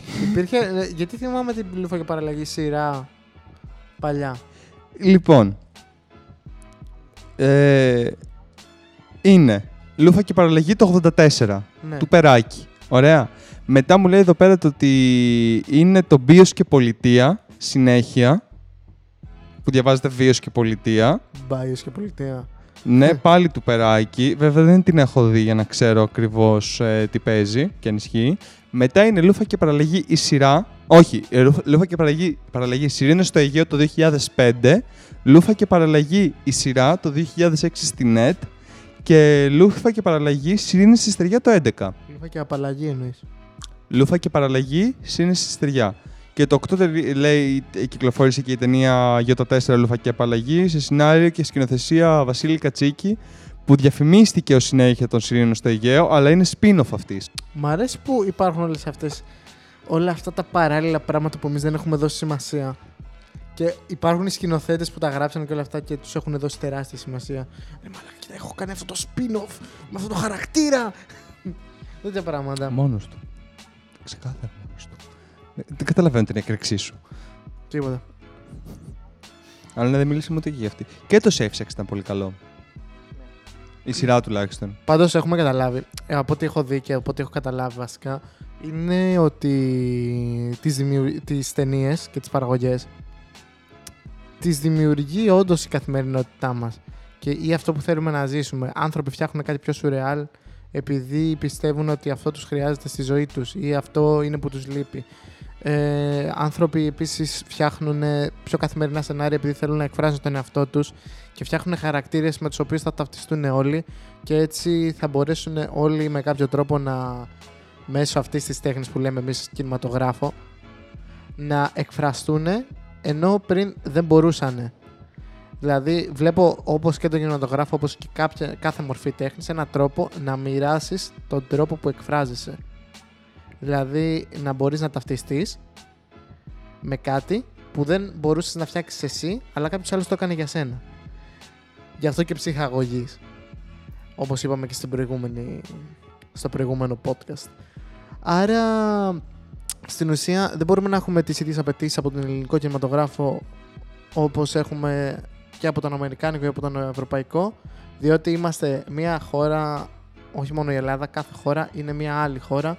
Οι άνθρωποι είναι άλλοι και όσοι φτιάχνουν και όσοι ασχολούνται με το να φτιάξουν ταινίες είναι άνθρωποι με διαφορετικά ερεθίσματα. Δεν μπορούμε να περιμένουμε από ανθρώπους οι οποίοι ζουν σε μια άλλη πραγματικότητα να φτιάχνουν το ίδιο πράγμα. Μα ναι, σίγουρα φτιάχνεις μια ταινία και μια σειρά με τα δεδομένα τα οποία έχεις. Είτε αυτό είναι η πραγματικότητα της κάθε χώρας, είτε αυτό είναι τα εφέ που μπορεί να αξιοποιήσει κάθε χώρα, η μουσική και χίλια δυο. Έτσι κρίνεις μια ταινία. Δεν μπορούμε να κρίνουμε και μια. Ναι, γενικά, απλά όπως είπε και ο Γιώργος, ρε παιδί μου, δεν μπορούμε να κρίνουμε μια ταινία σύμφωνα με αυτά που ζούμε τώρα, αν είναι παλιά. Ωραία. Mm-hmm. Δεν μπορώ να κρίνω δηλαδή μια ταινία του 60 με τα δεδομένα που έχω τώρα. Και επίσης, θα πω το κακό σημείο. Ότι μερικές φορές η τέχνη φτιάχνεται για να οι άνθρωποι να ξεχάσουν. Άρα... Ή για να μείνει κάτι. Ή για να μείνει κάτι, ναι. Άρα, ας πούμε, με τον ίδιο ρομαντικό τρόπο που οι άνθρωποι θέλουν να ξεχάσουν την πραγματικότητά τους, βλέπανε επίσης και αυτό το οποίο θα έπρεπε τότε να πουληθεί. Στις παλιές ελληνικές ταινίες θα δεις πάρα πολλά σπίτια τα οποία είναι λες και βγήκαν μαγκαζίνο. Θα δεις πάρα πολλές οικογένειες οι οποίες δείχνουν τα τότε πρότυπα και προσπαθούν να πουλήσουν μια καθημερινότητα. Επίσης, δεν προσπαθούν να πουλήσουν, να ξεχάσουν βασικά τη δικιά τους. Βασικά δεν προσπαθούν να πουλήσουν. Βλέπω ένα πάρα πολύ ωραίο ντοκιμαντέρ σχετικά με τον ελληνικό κινηματογράφο, τον παλιό ελληνικό κινηματογράφο, που έδειχνε ουσιαστικά το πώς μέσα από τις ελληνικές ταινίες μπορείς να δεις ανάλογα την περίοδο που βγήκε την κοινωνικοπολιτικο-οικονομική κατάσταση της χώρας. Μ' αρέσει που χρησιμοποιείς σύνθετες λέξεις πάντως. Ναι, ακριβώς. Κοινωνικοπολιτικο-οικονομικής, μπορώ να το πω και γρήγορα. Αυτό εννοώ. Και μάλιστα έδειχνε παραδείγματα όπως ας πούμε Λατέρνα, Φτώχεια και Φιλότιμο. Και στα καπάκια, ας πούμε. Παράδειγμα τώρα, έτσι προφανώς δεν μπορώ να θυμηθώ πότε έχει βγει κάθε ταινία. Σαν ταινία είναι λίγο slow paced, λες και είναι ασιάτικο κινηματογράφος. Συγγνώμη, τίποτα. Και στα καπάκια έδειχνε, ρε παιδί μου, ξέρω εγώ, το Jenny Jenny, το Σπινής Διευθυντής. Παράδειγμα. Δεν θυμάμαι πότε βγήκε κάθε ταινία, έτσι. Που στη μία βλέπεις. Που είναι πολιτικός μηχανικός, υποτίθεται, έτσι. Ναι. Που στη μία βλέπεις, ας πούμε, τη φτώχεια και την κατάσταση αυτή που επικρατούσε στην Ελλάδα, και στην επόμενη ταινία, ας πούμε, που είναι στην επόμενη δεκαετία, ας πούμε, στα επόμενα 5 χρόνια, βλέπεις κάτι τελείως το διαφορετικό. Το ότι η γυναίκα, ας πούμε, έχει λάβει αξιώματα, έχει πλέον σπουδάζει, μπορεί να ψηφίζει, όχι. Ναι, να ψηφίσει δεν μπορεί ακόμα. Να παίρνει, να είναι η κεφαλή του σπιτιού, ίσως, ή να ζει μόνη της. Ναι. Δηλαδή. Και για μένα αυτό είναι ένα πάρα πολύ όμορφο πράγμα. Είναι πολύ όμορφο όλο αυτό το οποίο μπορεί να σου δώσει ο κινηματογράφος. Γιατί άμα σκεφτείς και τις ταινίες που βγήκαν το 2000, με τις ταινίες που βγήκαν το 2010 και τις ταινίες που θα βγουν το 2020, και μιλάω για δεκαετίες, mm-hmm. Βλέπεις όντως εξέλιξη ανάλογα την κατάσταση που επικρατεί στη χώρα. Πάντως. Δηλαδή αυτό, ας πούμε, το παράδειγμα μπορούμε να το δώσουμε και με τις σειρές. Ναι. Που ας πούμε, μέσα στην καραντίνα γυριζότανε μάλλον οι Εγκλωβισμένες. Ναι. Ήταν κάτι για το οποίο ζούσαμε τότε, έτσι. Γυριζότανε, ναι, αλλά δεν ήταν σε στούντιο ή σε κάθε σε. Καλά, δεν μιλάμε. Ήτανε με τα μέσα τα οποία υπήρχαν. Πάρα πολύ ζόρικα. Γιατί στην αρχή κάνανε βιντεοκλήση, λίγο τα παράστα, λίγο το ένα. Και το έχεις δει αυτό. Και μετά τελικά ο καθένας έβγαζε το κινητό του σε selfie. Είχε, ρε παιδί μου, άκουγε την ατάκα του προηγούμενου ή του επόμενου και το έβγαζε και ενώθηκε έτσι. Αυτό είναι πολύ δύσκολο να το κάνεις. Ναι. Φαντάζομαι. Επίσης, εγώ έχω να πω ότι νομίζω ότι θα κλείσω με αυτό. Ότι μια ωραία ταινία, πέρα από όλη την παραγωγή, τη φέρνουν και οι άνθρωποι οι οποίοι είναι μέσα, οι ηθοποιοί. Και πιστεύω ότι μια ωραία ταινία για να πετύχει πρέπει, πώς να σου το πω, με κάποιο τρόπο να ταυτιστείς και εσύ με την κατάσταση. Να νιώσεις τον ηθοποιό μέσα, κι ας είναι με ταινία δράσης. Πρέπει να ταυτιστείς γενικότερα. Ναι, κι ας είναι με ταινία δράσης, κι ας είναι μια ταινία δράματος. Πρέπει να ταυτιστείς και να προσέξεις. Γιατί ταυτίζεσαι στην ουσία όταν προσέχεις την αλήθεια που κρύβει μέσα της ταινία. Ναι, αλλά δεν μπορείς να. Γενικά όμως, για να κρίνεις μια ταινία ως καλή ή κακή, πάντα υπάρχει το υποκειμενικό. Δηλαδή, ακόμα και οι κριτικοί ταινιών βάζουν πάντα κάτι, κρίνουν πάντα υποκειμενικά. Και το βλέπεις αυτό σε μεγάλες παραγωγές, ακόμα και στο εξωτερικό. Ναι. Το ότι μπορεί να υπάρχει, ας πούμε, στους δύο καλύτερους κριτικούς ταινιών, ο ένας να λέει ότι είναι απέσια η ταινία, δεν μου άρεσε καθόλου, και ακριβώς στην ίδια βαθμίδα να λέει ήταν ταινιάρα και υπερπαραγωγάρα και πώς παίζανε έτσι το ποιοί θεοί. Και δηλαδή παίζει πάρα πολύ σημαντικό ρόλο τα βιώματα τα προσωπικά του κάθε ανθρώπου. Γι' αυτό και δεν έχουμε τα ίδια γούστα, θεωρώ, σε ταινίες και σε σειρές. Και σε όλα τα πράγματα. Ναι, ακριβώς. Αυτό ακριβώς. Βασικά, νομίζω ότι γενικά δεν θα συμφωνήσουμε ότι η αντικειμενικότητα είναι η υποκειμενικότητα των πολλών.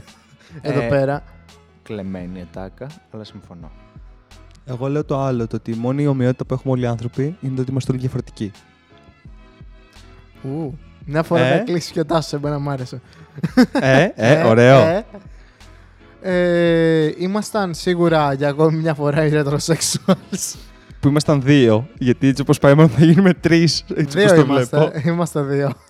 Είμαστε ο Τάσος Ψαρής. Και ο Μπάμπης Κολοκούρης. Αλλά ανάποδα. Ωραία. Ευχαριστώ, Γιώργο. Και μαζί μας είχαμε τον Γιώργο Μαργαρίτη. Έκανε το χειροκροτήμα εγώ. Ή μπορείς να κάνεις τον τρυποκάριδο. Δεν κατάφερα. Ναι, ισχύει. Κοντό εγώ, κοντά ο Γιώργος. Λοιπόν, είχαμε για μία ακόμα εκπομπή τον Γιώργο Μαργαρίτη και θα τον έχουμε και την επόμενη εβδομάδα. Γιατί δεν πρέπει να μιλήσουμε και για τις ξένες ταινίες. Ας μιλήσουμε. Είναι ένα θέμα το οποίο είπαμε να το κάνουμε σε ένα podcast. Τελικά κατέληξε να είναι δύο, θα γίνουν τρία. Ξέρεις τι, είναι έτσι. Νομίζω θα γίνουμε έξαλλοι. Ναι. Δηλαδή, θεωρώ το ότι θα μπορούσε πάρα πολύ. Είναι μια κουβέντα, ας πούμε, η τηλεόραση, ο κινηματογράφος γενικά, την οποία δεν μπορείς να την κάνεις μέσα σε μία ώρα. Ναι, προφανώς. Και η αλήθεια είναι κάτι που το ζούμε 20 χρόνια. Ο καθένας σίγουρα συνειδητά. Είναι κομμένα. Δεν έχουν αναφερθεί πάρα πολλά πράγματα. Και δεν μπορούν να αναφερθούν κιόλας. Γιατί, εμείς είχαμε μια τυπική λίστα μπροστά μας με ταινίες και σειρές που θα μπορούσαμε να μιλήσουμε, αλλά και δεν τα έχουμε δει κάποια από αυτά. Και κάποια από αυτά που τα είδαμε δεν μας αρέσανε, ίσως. Οπότε δεν θέλαμε να αναφερθούμε καν. Μπάμπης Κολοκούρης. Τάσος Ψαρής. Αλλά ανάποδα. Brought to you by Στούντιο FM 105,4 FM Stereo. Ραδιοφωνικός σταθμός σπουδαστών Ηρακλείου.